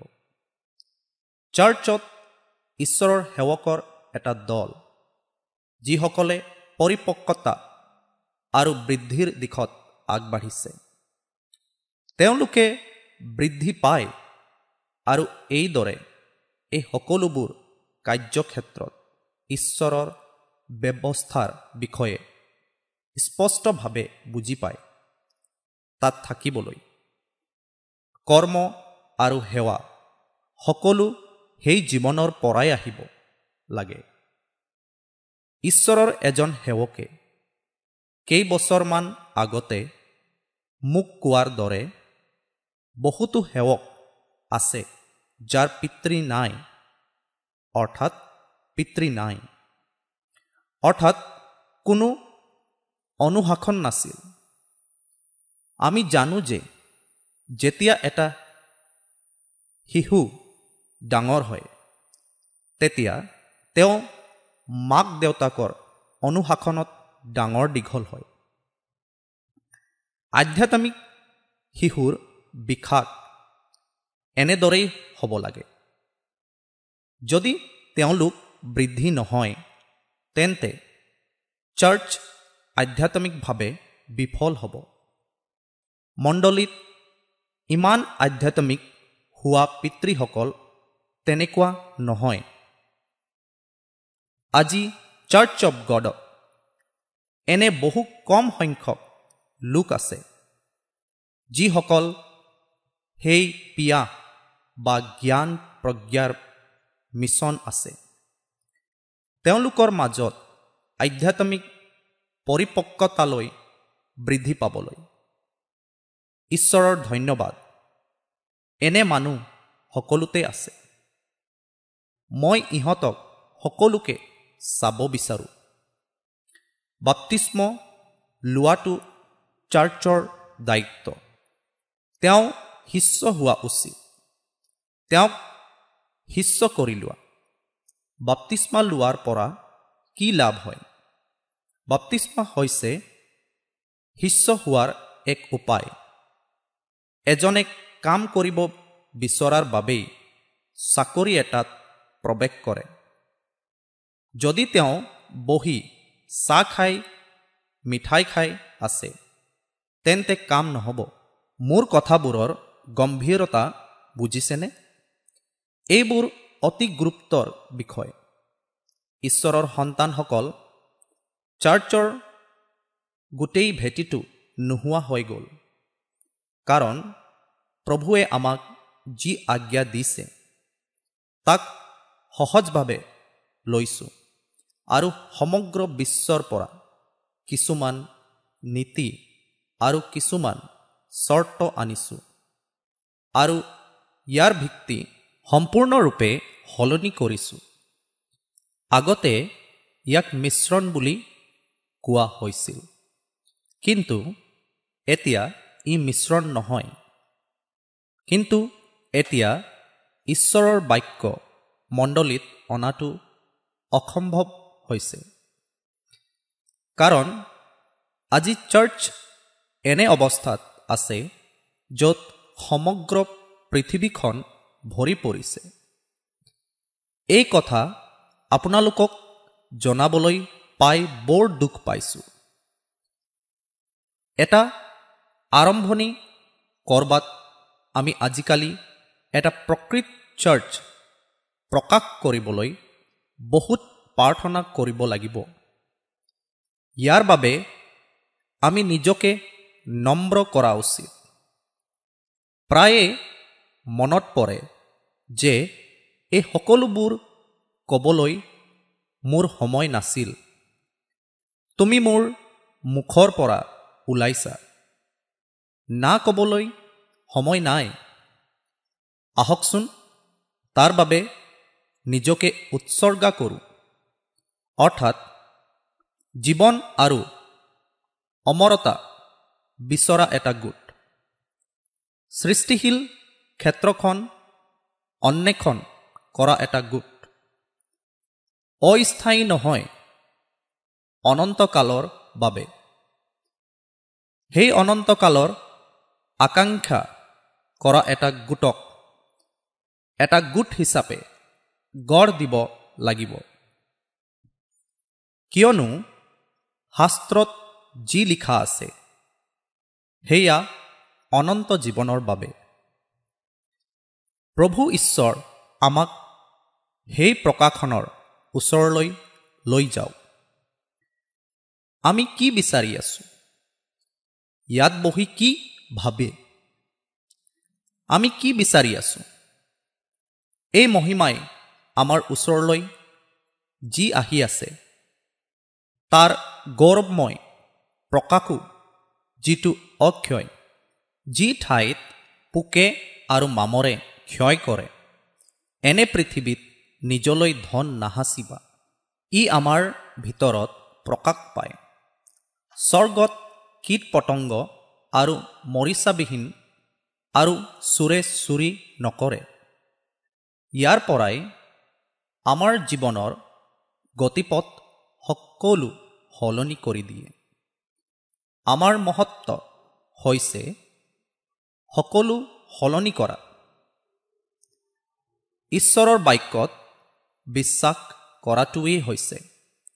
সেই বিশ্বাস যিয়ে আমাক এই আশালৈ লৈ যায়। আমি এতিয়া যিবোৰ অমৰত্ব অনন্তকাল মহিমা আধ্যাত্মিকতাৰ কথা কৈছোঁ গতিকে ঈশ্বৰৰ বাক্যত বিশ্বাসেই আমাক এই দিশলৈ লৈ যায়। ঈশ্বৰে আমাক এই কথা ভালদৰে বুজিবলৈ সহায় কৰক। ৰুমিয়া আঠাইছ ঊনত্ৰিছ পদৰ দ্বিতীয় অধ্যায় পঢ়ক। কিয়নো বাহিৰে যি যিহুদী তেওঁ যিহুদী নহয় আৰু বাহিৰে মাংসত কৰা যি চুন্নত চিত্ত চুন্নত নহয়। কিন্তু যিজন ভিতৰে যিহুদী তেওঁহে যিহুদী হয় আৰু আখৰেৰে নহয় কিন্তু আত্মাৰে। হৃদয়ৰ যি চুন্নত সেয়েহে চুন্নত তেওঁৰ প্ৰশংসা মানুহৰ পৰা নহয় কিন্তু ঈশ্বৰৰ পৰাহে হয়। আৰু ওপৰৰ সোতৰ নম্বৰ পদটো আবৃত্তি কৰি থাকোঁতে তুমি যদি জিহুদী বুলি প্ৰখ্যাত হৈছা আৰু বিধানত নিৰ্ভৰ কৰিছা ঈশ্বৰত গৌৰৱ কৰিছা আৰু বিধানৰ পৰা শিক্ষা পোৱাত তেওঁৰ ইচ্ছা জানিছা আৰু উত্তম উত্তমবোৰ মঞ্জুৰ কৰিছা। আৰু বিধানত জ্ঞানৰ আৰু সত্যৰ আকাৰ পোৱাত নিজকে অন্ধবিলাকৰ পথদৰ্শক আন্ধাৰত থকাবিলাকলৈ পোহৰ অজ্ঞানক জ্ঞান দিওঁতা আৰু শিশুবিলাকৰ গুৰু বুলি মানিছা তেন্তে হে লোকক শিকাওঁতা তুমি নিজকে শিক্ষা নিদিয়ানে? হে চুৰ নকৰিবলৈ ঘোষণা কৰা জন। তুমি চুৰ কৰানে গতিকে এইটো এনেকুৱা এটা গোট হয় যিয়ে শব্দটো জানে। কিন্তু এই সকলোবিলাক কেৱল বাহ্যিক। বছৰ বছৰ আগতে মই এনেকৈ পঢ়িছিলোঁ যে যিজন পেণ্টিকুষ্টেল হয় তেওঁ পেণ্টিকুষ্টেল নহয়। গতিকে আমি সুধিব লাগিব ই বাহ্যিক নেকি? ই আভ্যন্তৰীণ নেকি ৰুমিয়া পত্ৰত শিকোৱা এটা গুৰুত্বপূৰ্ণ বিষয়বস্তু হৈছে আত্মাত জীৱন। কিন্তু বিশ্বাসত বাপ্তিস্মা লোৱাৰ পিছত দেহত জীয়াই থকাৰ জীৱন। এয়া বাস্তৱ নহয়। গতিকে ইয়াকে আমি অনুসন্ধান কৰা প্ৰয়োজন আছে। আত্মাত জীৱন কি? ইয়াৰ ব্যৱহাৰিকতা কি? উপদেশ দ্বাৰা সকলো জনা যাব। ওপৰৰ মদপাতটো সকলোৱে জানে কিন্তু পঢ়িলে ই আজিৰ পেণ্টিকষ্টকৈও অধিক উত্তম। যেনেকৈ আমি ব্যৱস্থাত পঢ়াৰ দৰে আমি তেওঁৰ ইচ্ছা জানো আৰু পাৰ্থক্যবোৰো জানো। সেয়া অতি উচ্চ ভূখণ্ড। আপুনি সাধাৰণ মানুহ নহয়। কাৰণ আপোনালোকে বিধানৰ পৰা জ্ঞান আৰু সত্যৰ ৰূপ গ্ৰহণ কৰিলে। যদি কোনো সমস্যা আছে আপুনি নিজকে কিয় শাস্তি নিদিয়ে? যে আপুনি আনক প্ৰচাৰ কৰে। অৰ্থাৎ জীৱন নাই। মই সকলো জানো কিন্তু জীৱন নাই। যেতিয়া আপুনি না বুলি কয় তেতিয়া আপুনি চুৰি কৰে নেকি? কোনো জীৱন নাই। আমি যদি চাওঁ আচৰিত লাগে। ৰাতিপুৱাৰ প্ৰাৰ্থনা হয় সন্ধিয়া প্ৰাৰ্থনা হয় বাক্যই সকলো জানে। ৰুমিয়াসকলৰ পত্ৰই শিকাইছে। তেতিয়া ইয়াক ভাল পৰিষ্কাৰ পৰিচ্ছন্নতা হিচাপে শিকোৱা হ'ব। কিন্তু এই সকলোবোৰ অবিহনে জীৱনটো ভাল হ'বনে? মই সাধাৰণতে কোৱাৰ দৰে মই বহুত শিকিব পৰা নাই কিন্তু যথেষ্ট শিকিব পৰা নাই যিটোৰ বাবে জীয়াই থাকিব বিচাৰোঁ সেইটো পাবলৈ। সেইটোৱে মই প্ৰাৰ্থনা কৰি আছোঁ। হে প্ৰভু মই যি জীয়াই থাকিব বিচাৰোঁ তাক জয় কৰিব লাগিব। লিহা ডক্তৰ আৰু বিজ্ঞান সেই পৰামৰ্শ আৰু এই পৰামৰ্শ আৰু পৰামৰ্শ যিটো এতিয়াও আৱিষ্কাৰ হোৱা নাই। এইবোৰৰ কোনোটোৱেই প্ৰয়োজন নাই। এইটো মাথো এটা প্ৰবঞ্চনা। এজাক কিতাপ পঢ়ি তাৰ কোনো প্ৰয়োজন নাই। যদি আমাৰ জীয়াই থকাৰ বাক্য আছে তেন্তে আমি ৰক্ষা পাইছোঁ। আমাৰ বাবে সেইটোৱেই যথেষ্ট। আমি ইয়াৰ বাবে প্ৰাৰ্থনা কৰিব লাগিব। হে প্ৰভু মোক বাক্য স্বৰ্গীয় পৰামৰ্শ দিয়ক। অধ্যয়ন কৰিবলৈ বা তেওঁ ধাৰ্মিক জীৱন যাপন কৰিবলৈ নিৰ্ধাৰণ কৰা জীৱনটো জীয়াই থাকিবলৈ দিয়ক। ৰুমিয়া দ্বিতীয় অধ্যায় আঠাইছ আৰু ঊনত্ৰিছ পদ পঢ়া। কিয়নো বাহিৰে যি যিহুদী তেওঁ যিহুদী নহয়। আৰু বাহিৰে মাংসত কৰা যি চুন্নত সিও চুন্নত নহয়। কিন্তু যিজন ভিতৰে যিহুদী তেওঁহে যিহুদী হয়। আৰু আখৰেৰে নহয় কিন্তু আত্মাৰে হৃদয়ৰ যি চুন্নত সেয়েহে চুন্নত তেওঁৰ প্ৰশংসা মানুহৰ পৰা নহয় কিন্তু ঈশ্বৰৰ পৰাহে হয়। ৰুমিয়া সাত অধ্যায় ছয় পদ। কিন্তু যিহতে আমি বন্ধ আছিলোঁ তাৰ সম্বন্ধে মৰা হৈ এতিয়া বিধানৰ পৰা মুক্ত হ'লোঁ। তাতে আমি আখৰৰ প্ৰাচীনতাৰে নহয় কিন্তু আত্মাৰ নতুনতাৰে দাহ্যকৰ্ম কৰোঁ। এয়াই আত্মাত জীৱন। বিধানৰ ব্যতিক্ৰম আছে বুলি কোৱাৰ অৰ্থ এইটো নহয় যে কোনো ব্যৱস্থা নাই। ঈশ্বৰৰ বাক্যৰ অস্তিত্ব নাই বুলি নহয় কিন্তু বাক্যটো আমাৰ ভিতৰত হৈ পৰিল। ইব্ৰী আঠ অধ্যায় দহ পদ। কাৰণ প্ৰভুৱে কৈছে সেইদিনৰ পাছত ইজৰাইল বংশে সৈতে মই এই নিয়ম স্থাপন কৰিম। তেওঁবিলাকৰ চিত্তত মোৰ বিধান দিম আৰু তেওঁবিলাকৰ হৃদয়ত তাক লিখিম। মই তেওঁবিলাকৰ ঈশ্বৰ হ'ম। তেওঁবিলাকো মোৰ লোক হ'ব। ব্যৱস্থা সেই বিষয়ে নহয় যে কিতাপখনত কি লিখা আছে। কিন্তু ইয়াত পাচনিয়ে পত্ৰৰ শব্দটোক বুজাইছে। ইয়াক পঢ়াৰ সময়ত পত্ৰৰ বয়সত নহয় পত্ৰ হৈছে যেতিয়া আমি ইয়াক এটা পৃথক অংশত পঢ়োঁ দ্বিতীয় কৰন্থিয়া তিনি অধ্যায় তিনি পদ। তোমালোক আমাৰ দ্বাৰাই সম্পাদিত হোৱা খ্ৰীষ্টৰ পত্ৰস্বৰূপে প্ৰকাশিত হৈছা। সেয়ে মহিৰে নহয় জীৱনময় ঈশ্বৰৰ আত্মাৰ দ্বাৰাইহে লিখা। শিলৰ ফলিতো নহয় কিন্তু মাংসময় হৃদয়ৰূপ ফলিতহে লিখা হ'ল। আমাৰ এই কিতাপখনত লিখা হোৱা বাক্য আমাৰ অন্তৰৰ আত্মাৰ দ্বাৰা আহিছে। যেনেকৈ আমি ইব্ৰীসকলৰ পুস্তকত পঢ়োঁ মই মোৰ ব্যৱস্থা তেওঁলোকৰ ভিতৰত ৰাখিম আৰু তেওঁলোকৰ হৃদয়ত লিখিম। এয়া আত্মাৰ বাক্য।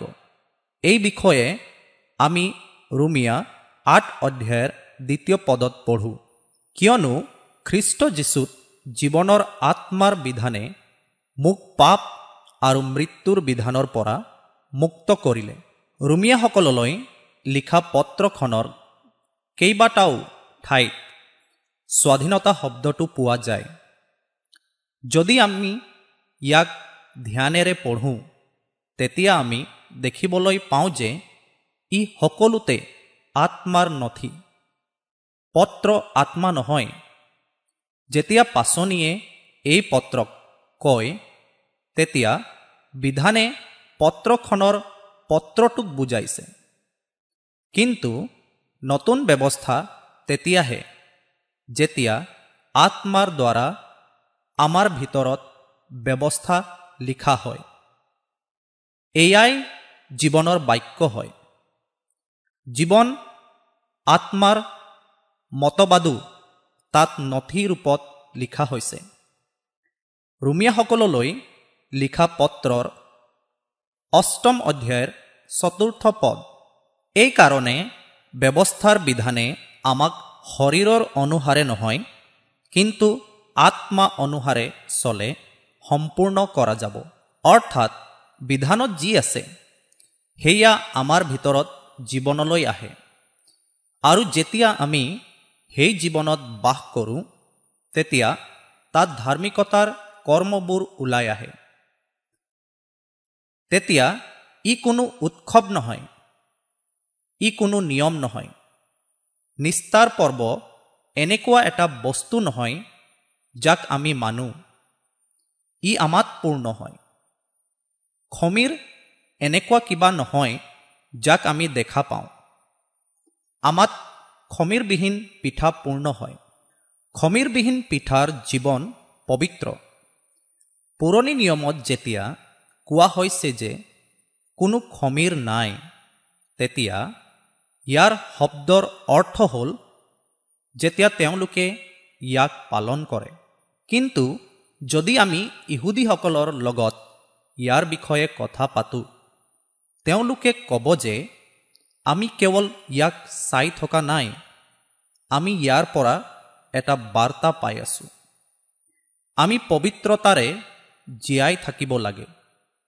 আমি সেই অংশটো বুজি নাপাওঁ।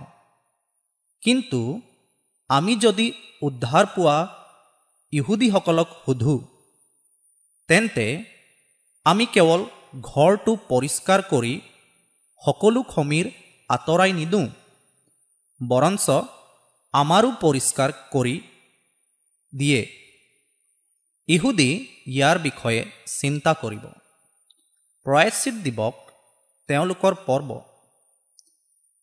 সেই দিনবোৰত তেওঁলোকে প্ৰভুৰ সন্মুখত বহি কৈছিল প্ৰায়চিত যোৱা এটা বছৰত কাৰোবাৰ লগত কিবা ভুল কৰিছোঁ নেকি? এনেকুৱা ইহুদীও আছে যোনে ইয়াৰ বিষয়ে প্ৰতিদিনে ভাবি থাকে। যেতিয়া মই তেওঁলোকৰ কিতাপবোৰ পঢ়োঁ তেতিয়া মই তেওঁক ফোন কৰোঁ আৰু ক্ষমা বিচাৰোঁ। যদি তেওঁ বেয়া পাইছে বা তেওঁৰ মুখৰ ভাৱ সলনি কৰিছে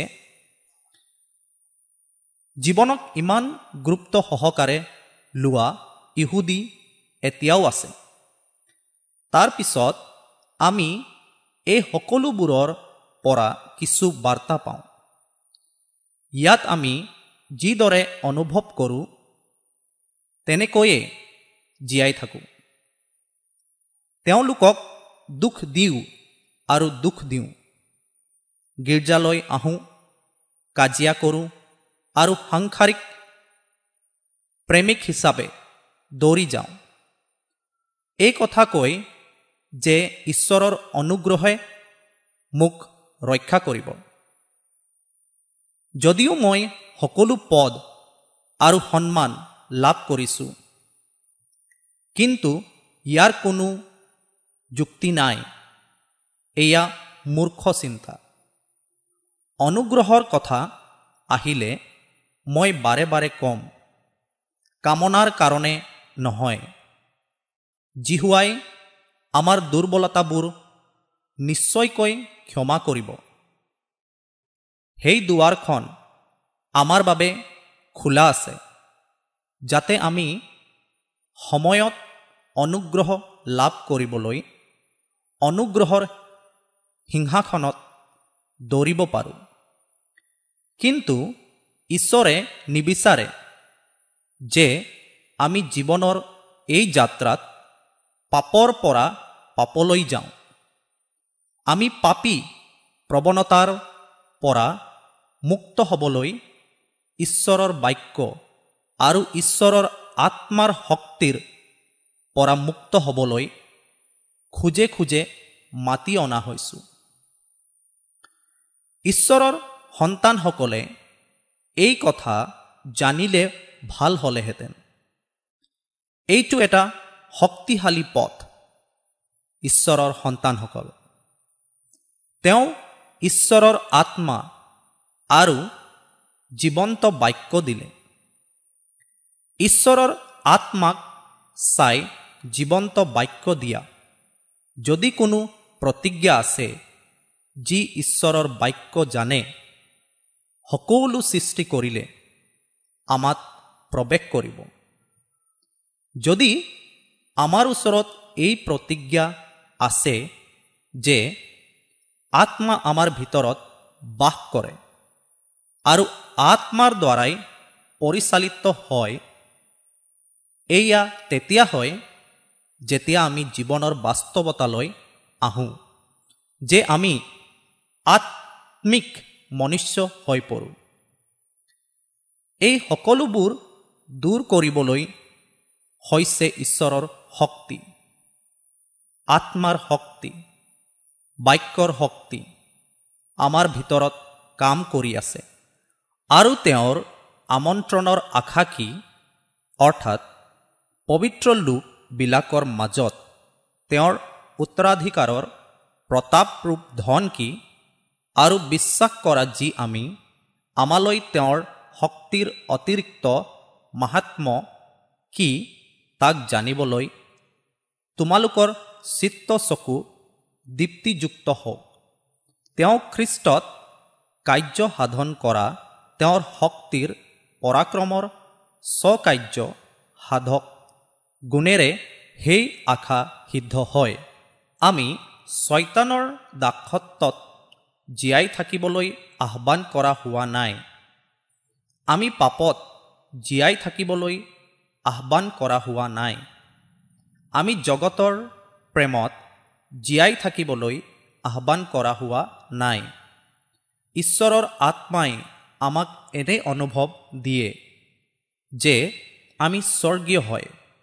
ঈশ্বৰৰ বাক্য আমাৰ জীৱনৰ কাৰণে আহে। ঈশ্বৰে আমাক এনে এটা জীৱনৰ প্ৰতিজ্ঞা কৰিছে য'ত আমি সেই জীৱনত আত্মাৰ শক্তিৰ দ্বাৰা এই সকলোবোৰ জয় কৰিব পাৰোঁ। সেইটোৱেই আমাৰ প্ৰতিজ্ঞা। সেইটোৱেই আমাৰ জীৱন।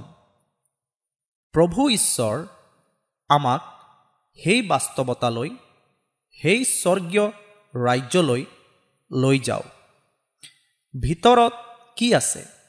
বাহিৰত নহয়। চুন্নত হ'ল ভিতৰলৈ যোৱাৰ কাৰ্য। আমি সেই চুন্নত কৰা কলিচিয়াৰ গ্ৰন্থখনত বাপ্তিস্মৰ বিষয়ে শিকি থকাৰ দৰে পাচনিয়ে তাত কলচীয়া দ্বিতীয় অধ্যায় এঘাৰ আৰু বাৰ পদত লিখিছিল। তেওঁতেই তোমালোক বিনা হাতে কৰা চূন্নত অৰ্থাৎ মাংসময় শৰীৰ বস্ত্ৰস্বৰূপে হুলুকাই পেলোৱাৰ দ্বাৰাই খ্ৰীষ্টৰ চুন্নতেৰে চুন্নত হলা। আৰু তোমালোকৰ বাপ্তিস্মাত তেওঁৱে সৈতে মৈদামত থোৱা হলা। আৰু সেই বাপ্তিস্মাতেই মৃতবিলাকৰ মাজৰ পৰা তেওঁক তোলা ঈশ্বৰৰ কাৰ্য সাধনত যি বিশ্বাস তাৰ দ্বাৰাই তেওঁৱে সৈতে তোলাও হলা। সেইটো কেনেধৰণৰ বাণিজ্যিক শক্তি? আপুনি অনুভৱ কৰিছেনে? মই এইটো বিচাৰোঁ। বিশ্বাসত বাপ্তিস্মা লোৱাৰ সময়ত মই কেতিয়াও এনেকুৱা অনুভৱ কৰা নাছিলোঁ। মই জনা নাছিলোঁ। কোনেও পঢ়োৱা নাছিল। কিন্তু আমি এনে এটা অঞ্চলত আছিলোঁ য'ত আমি এই বিষয়ে জনা নাছিলোঁ। কিন্তু যেতিয়া আমি বিশ্বাসত বাপ্তিস্মা লওঁ তেতিয়া কিবা এটা ঘটে।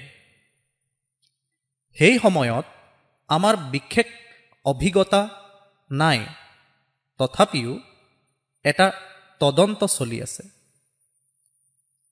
কাৰণ আমি আজ্ঞা মানি চলিব লাগিব। আজ্ঞাকাৰিতাৰে জীয়াই থাকিবলৈ আমি বাপ্তিস্মা ল'ব লাগিব। আমি বিশ্বাসৰ বাপ্তিস্মা এই আশ্বাসেৰে গ্ৰহণ কৰিব লাগিব যে আমি পুৰণি মানুহ অৰ্থাৎ আদমক কবৰ দিম আৰু খ্ৰীষ্টত নতুন ব্যক্তি হিচাপে জীৱনৰ নবীনীকৰণত চলিম। যদি কোনো উপদেশ থাকিব নালাগে তেন্তে সেয়া জ্ঞান নহয়। তাতো বাপ্তিস্ম একমাত্ৰ পদ্ধতি হৈ পৰে। কিন্তু ভিতৰত ইতিমধ্যে এটা বাণিজ্যিক শক্তি আছে। অৰ্থাৎ বাপ্তিস্মৰ দ্বাৰাই তোমালোক তেওঁৰ লগত সমাধিস্থ কৰা হ'ল।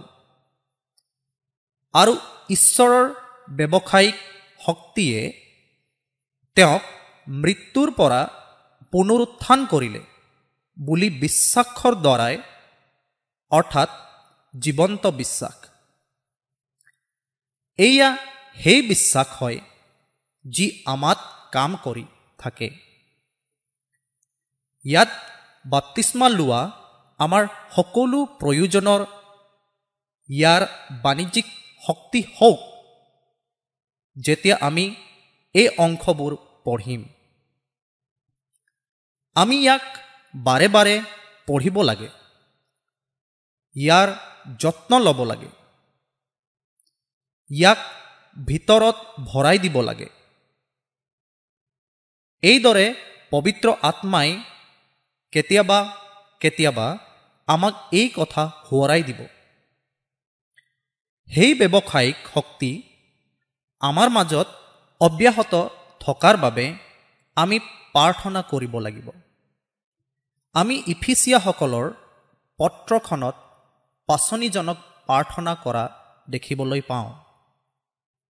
এইটো এটা প্ৰাৰ্থনা আৰু তেওঁৰ শক্তিৰ প্ৰভাৱৰ সেই কাম অনুসাৰে আমাৰ ওপৰত বিশ্বাস কৰা সকলৰ বাবে তেওঁৰ শক্তি কিমান বেছি। আমি ইয়াক অনুভৱ কৰিব লাগিব আৰু জানিব লাগিব। এয়া হৈছে বিজয়ৰ জীৱন। সেয়া হ'ল আভ্যন্তৰীণ চুন্নত ঈশ্বৰৰ আত্মাই ভিতৰত কাম কৰি আছে। ঈশ্বৰৰ বাক্যই ভিতৰত কাম কৰি আছে। যদি বাক্য বাইবেলত আছে তেন্তে ই নপৰে। আপুনি মূৰ নিদিয়াকৈ শুই থাকিব নোৱাৰি বা নোহোৱাকৈ পঢ়া শুনা কৰিব নোৱাৰি।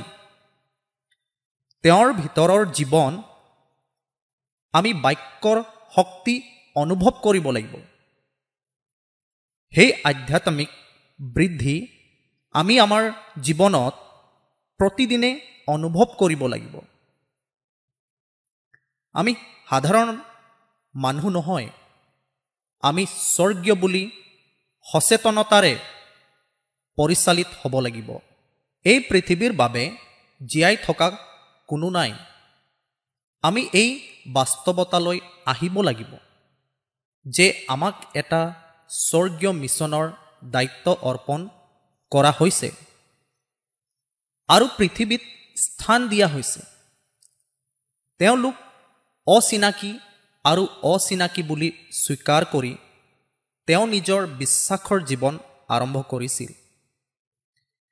এই পৃথিৱীত বাস কৰিবলৈ বিদেশী আৰু বিদেশী হৈ অৱতৰণ কৰিলে।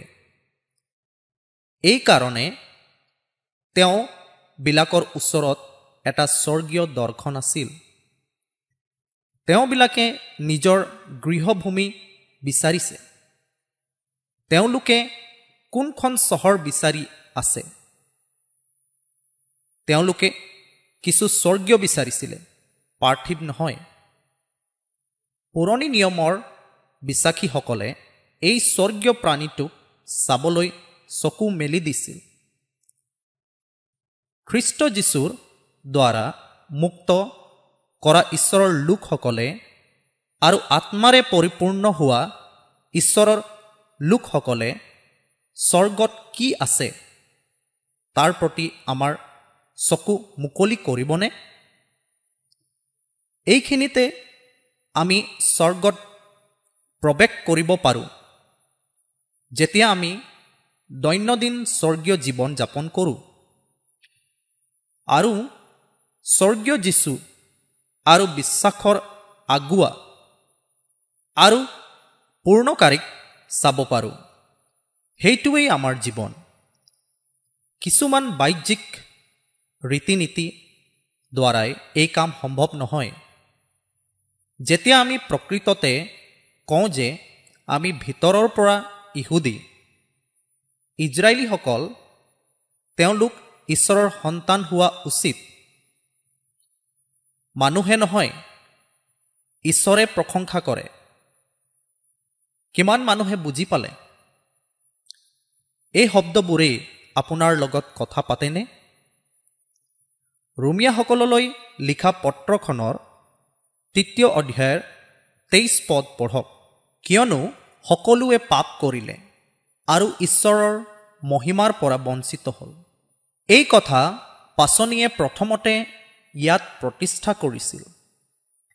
আমি তলৰ অধ্যায়বোৰ পঢ়ি থাকোঁতে আমি এদল মানুহৰ কথা কৈছোঁ যিয়ে অন্যায়ৰ দ্বাৰা সত্যক বাধা দি আছে। এনেকুৱা লোকৰ এটা দলৰ বিষয়ে কোৱা হৈছে যাৰ ন্যায় কৰি থকা হৈছে। এই তিনিও শ্ৰেণী হয়। তাৰ পিছত ইহুদীজন আছে। প্ৰথমটো দল হ'ল এনে এটা গোট যাৰ কোনো চেতনা নাই। অন্যায়ৰ জৰিয়তে সত্যক বাধা দিয়া এটা অস্তিত্বহীন গোট। দ্বিতীয় অধ্যায়ত তেওঁলোকৰ কিছুমান নৈতিক গুণ আছে। সেইবাবেই আনক বিচাৰ কৰা হয়। কৰা হৈছে এইটো আমাৰ পেণ্টিক কষ্টেল স্বভাৱ। বাপ্তিস্মা ল'বলৈ আগবাঢ়ি অহাসকলৰ বৈশিষ্ট্য। বাকী সকলোকে সোনকালে ন্যায় কৰা। গতিকে সেইবোৰত কিছুমান কথা অনুমান কৰিব পাৰি যিবোৰ কিছু পৰিমাণে নৈতিক। সেইটোও পাপ।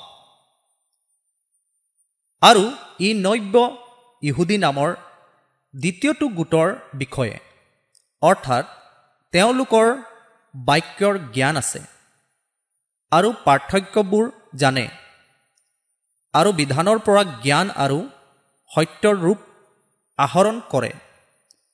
আনক পৰামৰ্শ দিয়া এটা গ্ৰুপ আছে কিন্তু সকলো বাহিৰত আছে। সঁচাকৈয়ে ভিতৰত একো নাই। গতিকে আজি আমি যেতিয়া ইয়াত বহি আছোঁ তেতিয়া আমি নিজকে পৰীক্ষা কৰা প্ৰয়োজন। আমাৰ বাহ্যিক ভক্তি আছেনে? নে ভিতৰত কিবা আছে? ঈশ্বৰৰ বাক্যই যিমানখিনিলৈকে আমাক প্ৰকাশ কৰে যে আমি ঈশ্বৰৰ সন্তান। ঈশ্বৰৰ আত্মাৰ কাম আমাৰ ভিতৰত আছেনে? শব্দটো ক'ত? বাহিৰত নে ভিতৰত? আত্মা ক'ত আছে? ভিতৰত বাহিৰত আমি নিজকে পৰীক্ষা কৰিব লাগিব। আমাৰ ভিতৰত কেনেকুৱা জীৱন আছে? পুৰণি জীৱন? নে আমি বাক্যৰ দ্বাৰাই লাভ কৰা খ্ৰীষ্টৰ জীৱন? এই বিষয়ে আমি নিশ্চিত হোৱাটো প্ৰয়োজন। দ্বিতীয় থিমতীয় তৃতীয় অধ্যায় চাৰি আৰু পাঁচ পদ। বিশ্বাসঘাতক আপোন ময়মত গোপাল ঈশ্বৰৰ প্ৰিয়তকৈ বৰং সুখপ্ৰিয় ভক্তিৰ আকাৰধাৰী কিন্তু তাৰ শক্তিক অস্বীকাৰকাৰী হ'ব। এনেবিলাক মানুহৰ পৰা তুমি বিমুখ হোৱা। ইয়াত আমি দেখিবলৈ পাওঁ যে আমি ঈশ্বৰৰ প্ৰেম অবিহনে আনন্দৰ প্ৰেমী হৈ পৰিছোঁ।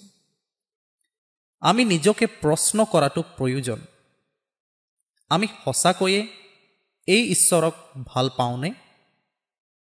আপুনি কেনেকৈ জানে?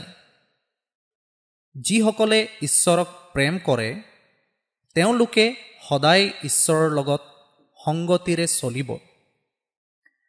তেওঁবিলাকে সেইটোৱেই বিচাৰে যি স্বৰ্গীয় হয়। তেওঁলোকে ঈশ্বৰক সন্তুষ্ট কৰা বস্তু বিচাৰে।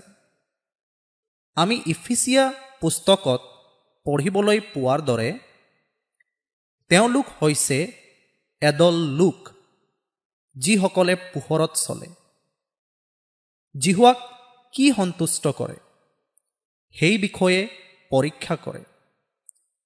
আমি যেতিয়া ৰাতিপুৱা প্ৰাৰ্থনাত বহি থাকোঁ তেতিয়া আমি ঈশ্বৰৰ বাক্যৰ ওপৰত ধ্যান কৰা প্ৰয়োজন যাতে আমি কেনেকৈ ঈশ্বৰক সন্তুষ্ট কৰা জীৱন যাপন কৰিব লাগে সেইটো বুজিব পাৰোঁ। তেতিয়া আমাৰ জীৱন আধ্যাত্মিক অৰ্থেৰে সমৃদ্ধ হ'ব। আমি যি দেখিছোঁ যি শুনিছোঁ আমি যি ভাবোঁ আমি যি প্ৰাৰ্থনা কৰোঁ আমি যি ধ্যান কৰোঁ আৰু আমি যিবোৰৰ লগত সংগতি ৰাখিছোঁ সেই সকলোবোৰৰ আমাৰ আধ্যাত্মিক জীৱনৰ ক্ষেত্ৰৰ ভিতৰত থাকিব। তেওঁলোকক আধ্যাত্মিক বুলি কোৱা হয়। এয়াই তেওঁবিলাকৰ জীৱনৰ মহত্ব। তাৰ পিছত আমাৰ ভৌগোলিক অঞ্চল আছে। অৱশ্যে আমি তাতো কিছু সময় ব্যতীত কৰিব লাগে। কাৰণ ইয়াৰ এটা ভাৰসাম্যত অৱস্থা থাকিব লাগিব। তাৰপিছত সেই ভাৰসাম্য ভুল হ'লে কথাবোৰ বিপথে পৰিচালিত হ'ব। কিছুমান মানুহে কয় যে তেওঁলোক আধ্যাত্মিক। কিন্তু যেতিয়া তেওঁলোকে এই পৃথিৱীত থাকে তেতিয়া তেওঁলোকে যি কৰিব লাগে তাক নকৰে। কেৱল ইমানেই। তাৰপিছত তেওঁৰ ভাল লগা ভাৰসাম্যত থাকিব লাগে। কিন্তু প্ৰথমে তেওঁৰ দেশখন বিচাৰি উলিওৱা উচিত। কাৰণ আমি যদি ঈশ্বৰক অলপ সময় দিব পাৰোঁ বুলি ভাবোঁ তেন্তে ঈশ্বৰে ইয়াৰ দ্বাৰা সন্তুষ্ট নহ'ব। ঈশ্বৰে সদায় প্ৰথম ফল বিচাৰে। কিমান মানুহে বুজি পালে? ঈশ্বৰে প্ৰথম ফল বিচাৰে ঈশ্বৰে আমাৰ জীৱনৰ প্ৰথম অংশ বিচাৰে। যদি তেওঁ প্ৰথমে পবিত্ৰ হয় তেন্তে বাকী সকলো পবিত্ৰ হ'ব। ঈশ্বৰৰ দাস এণ্ড্ৰু মুৰে যেনেকৈ লাগে তেওঁৰ বিষয়ে তেওঁৰ the inner chamber and the inner লাইফৰ পুস্তকৰ লিখা আছে। যদি আপোনাৰ জীৱনৰ আৰম্ভণি দুঘণ্টা পবিত্ৰ হয় তেন্তে পৰিৱৰ্তী বাইছ ঘণ্টা পবিত্ৰ হ'ব। আমি ঈশ্বৰৰ সেই সেৱকৰ পবিত্ৰতাৰ বাৰ্তাৰ জৰিয়তে অন্তত দুঘণ্টা ঈশ্বৰৰ সান্নিধ্যত থাকিব লাগিব। তেওঁ কৈছে যে এক ঘণ্টা আৰু মই ক'ম অন্তত দুঘণ্টা। ঈশ্বৰৰ সাধাৰণ সেৱকসকলক আৰু অধিক প্ৰয়োজন। আমি যিখন ভূমিত বহি আছোঁ সেইখন পবিত্ৰ ভূমি হ'ব লাগে। তেন্তে পবিত্ৰ ভূমি কেনেকুৱা? ঈশ্বৰৰ সান্নিধ্যত ঈশ্বৰৰ সান্নিধ্য লাভ কৰিব লাগিব। পবিত্ৰজনে আমাৰ বাবে অপেক্ষা কৰি আছে।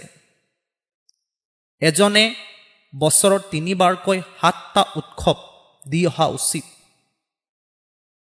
তেওঁলোকে যি বনাইছে সেয়া নহয়। তাৰ অৰ্থ এইটো নহয় যে আপুনি তবলা বজাই ঈশ্বৰৰ ওচৰত আহে। মন্দিৰত ঈশ্বৰৰ সান্নিধ্য আছে। ঈশ্বৰ ইতিমধ্যে কেলেণ্ডাৰখন দিছিল। বছৰত তিনিবাৰ মোৰ ওচৰলৈ আহিব লাগিব। মই আপোনালোকৰ প্ৰত্যেককে এটা মণ্ডলী হিচাপে চাব বিচাৰোঁ।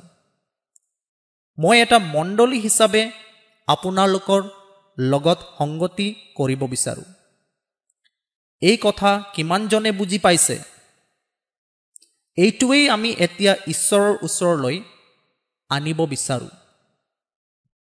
একেদৰে ঈশ্বৰৰ সন্তানসকলে সকলো গীত গাইছিল।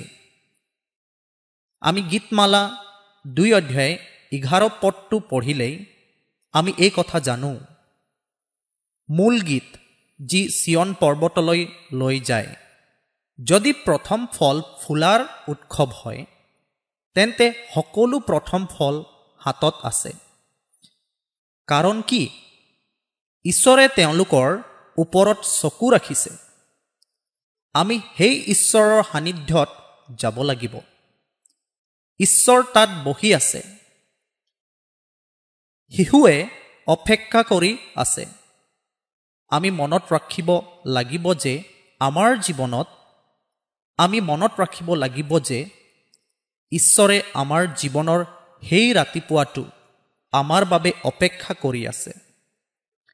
মোৰ ল'ৰা আৰু ছোৱালী এতিয়া আহি আছে আৰু মোৰ এটা ফেল'শ্বিপ আছে। কিন্তু আমি দৌৰাৰ পিছত আমি সেই ঠাই এৰি যোৱাৰ আগতে ঈশ্বৰে এটা শব্দ ক'ব আৰু তেওঁক আমাৰ প্ৰয়োজনীয়তাসমূহ ক'ব আৰু সোনকালে সম্পূৰ্ণ কৰিব। আমাৰ ৰাতিপুৱাৰ প্ৰাৰ্থনা এনে হোৱা উচিত নহয়। আমি গৈ ৰৈ থাকিব লাগিব। ঈশ্বৰ তাত আছে।